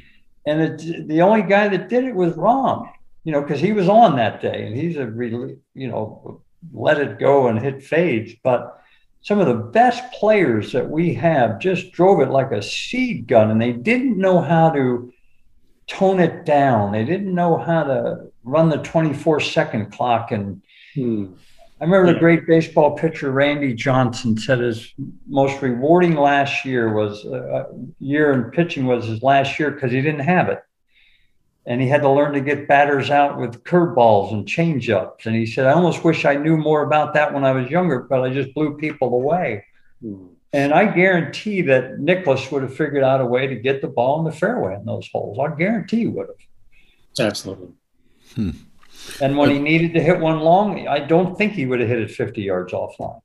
Well, maybe he would have, but I don't think he would have. Actually, the only time he, the times when he really missed some drives was um, when he, um,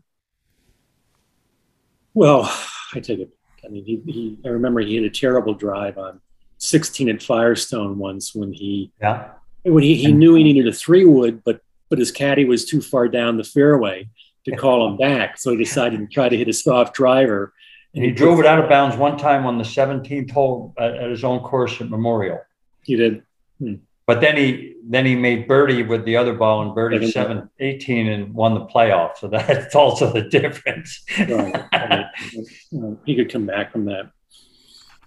Well, it's, it's been an unbelievable golf year for you know. It's, it's good to see the people out watching golf again. I mean, we had uh, Phil winning the PGA, which was an incredible achievement, all time win in my book, all time. Yeah, and I, and I and I think he, I think he, he became Hogan. I mean, he became so focused, so dedicated. Um, I, I think that was as much uh, a mental victory as physical. Oh, I, I agree. He was uh, he seemed to be in the fifth dimension or something. Yeah. He, yep. And I at the time I thought it was going to be a terrible pairing for him with Koepka, That Koepka would kind of ice him out, and I think Mickelson iced Koepka out. I think he beat him almost at his own uh, distant game. Like I don't care about you, you know. I agree.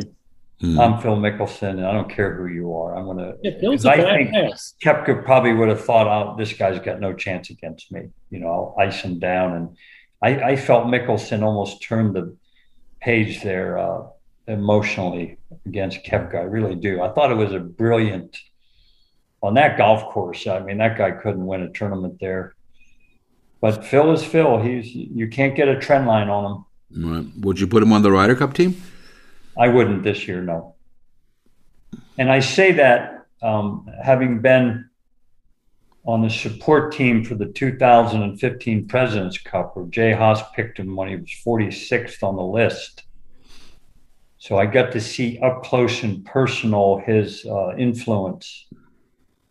And it was enormous. Uh, when I saw it, I sat in every team with him, every dinner with him. I saw it and and I must say that it was more than uh, at the time. Jason Day and uh, Jordan were playing golf like almost tiger-like there for a short period of time, and the pairings are done differently in the Presidents Cup. The defending champion they puts their first team out, and the international team gets to pair whoever they want against them. Where the Ryder Cup, you just put names in an envelope. That's it. So everybody kind of wanted to see, I think, Jordan against Jason Day, even though it was in the team part of it. I was sitting right next to Phil in the team room, and the, we had closed circuit TV, and the captains were in the media center. So now it gets to the fifth match. There were six matches, I guess, or f- five matches. So we get to the fourth match, and the Americans put up uh, Zach Johnson and Phil Mickelson. Spieth wasn't put up yet, so they're not going to sit Jordan Spieth, right? So the international team now knows that Spieth is in the last match. So I think everyone's thinking they're going to put Jason Day and whoever against Spieth. So they put up uh, Jason Day against Phil. And I can't remember who his partner was. I should, but I shouldn't. And I'm sitting next to Phil Mickelson. Now, if you gave all those players truth serum and asked them, would you rather play Tong Thongchai Jaidee or Jason Day, I think they might not have said Jason Day, you know, without missing a beat in front of all these players. Phil had his feet up on the table. He was lounging, looked like he was on his sofa at home. He said, That international team isn't real smart. And Bubba Watson said, How come? He said, Because I'm 4 0 against Jason Day in the President's Cup, and tomorrow I'll be 5 0. Now, Phil technically might have been the worst player of the 24. And he's telling these guys, I can't wait to get a piece of this guy. Who was number one in the world probably at the time. And he beats him. Wow. Now they pair him again against Zach and with Adam Scott now. And the strangest ruling in the history of golf, I still to this day don't understand it, but the Americans lost two holes in one hole in a match play event. They were tied going to the seventh hole and they came off the seventh green two down. I've never heard of it before since. I still don't understand the ruling. And what happened was Phil, being Phil, not knowing where he was, it was a par five into the wind. He took out a ball that didn't spin as much. He took out a different ball. Oh. so he drives it down there and he says to the referee, he says, yeah, I, I used a different ball. We're allowed to do it in international competition. Guy says, no, we're not. So they called the hole on the Americans because of it, but they still allowed Zach Johnson to play the hole against the other two guys. Wow. And he lost the hole. So look it up. He lost two holes in one hole. Now, they have the match. So Phil goes in the media center, and all the team is in the team room watching it on closed circuit TV. Reporter Phil, will you tell us what happened on the seventh hole today with that ruling? He says, Well, before we get to that, I want to duly note that we handed the international team two holes and one hole, and we still have the match. Let's get that out front. Jason Day and Adam Scott. Let's duly note that at the start, which is quite interesting. So he he brings an element that I'll play anybody anytime. And he ragged on a couple players. Uh, Jimmy Walker and Rickie Fowler had played okay in the Ryder Cup. They had four matches that went to the last hole, the previous Ryder Cup. But they went 0 3 and 1. Mm. They kept telling Jay, who was the captain, we want to play together. We really played good at the Ryder Cup. We really played good at the Ryder Cup. So when they were making the pairings the first day, uh, Jay accommodated them. And Phil turned to, to Jimmy Walker in front of everybody and said, All right, now maybe you could win a point. He goes, What do you mean? He said, Well, look what you did to Captain Haas. You told him how great you played. There may never been a team in the history of the Ryder Cup that played four matches together and never won a match. And all you've done is tell them how great you guys have played. You went 3 and 1, you never won a match. Well, Walker got mad. He said, All right, I get it. He said, Am I bothering you a little bit? He goes, Yeah, well, good. Go win a point. But this stuff that you guys played great together is simply not true. I got to let my dog out. what a story! What stories! Wow. Um, would you take Phil for the for the Ryder Cup? Uh, me? Yeah. I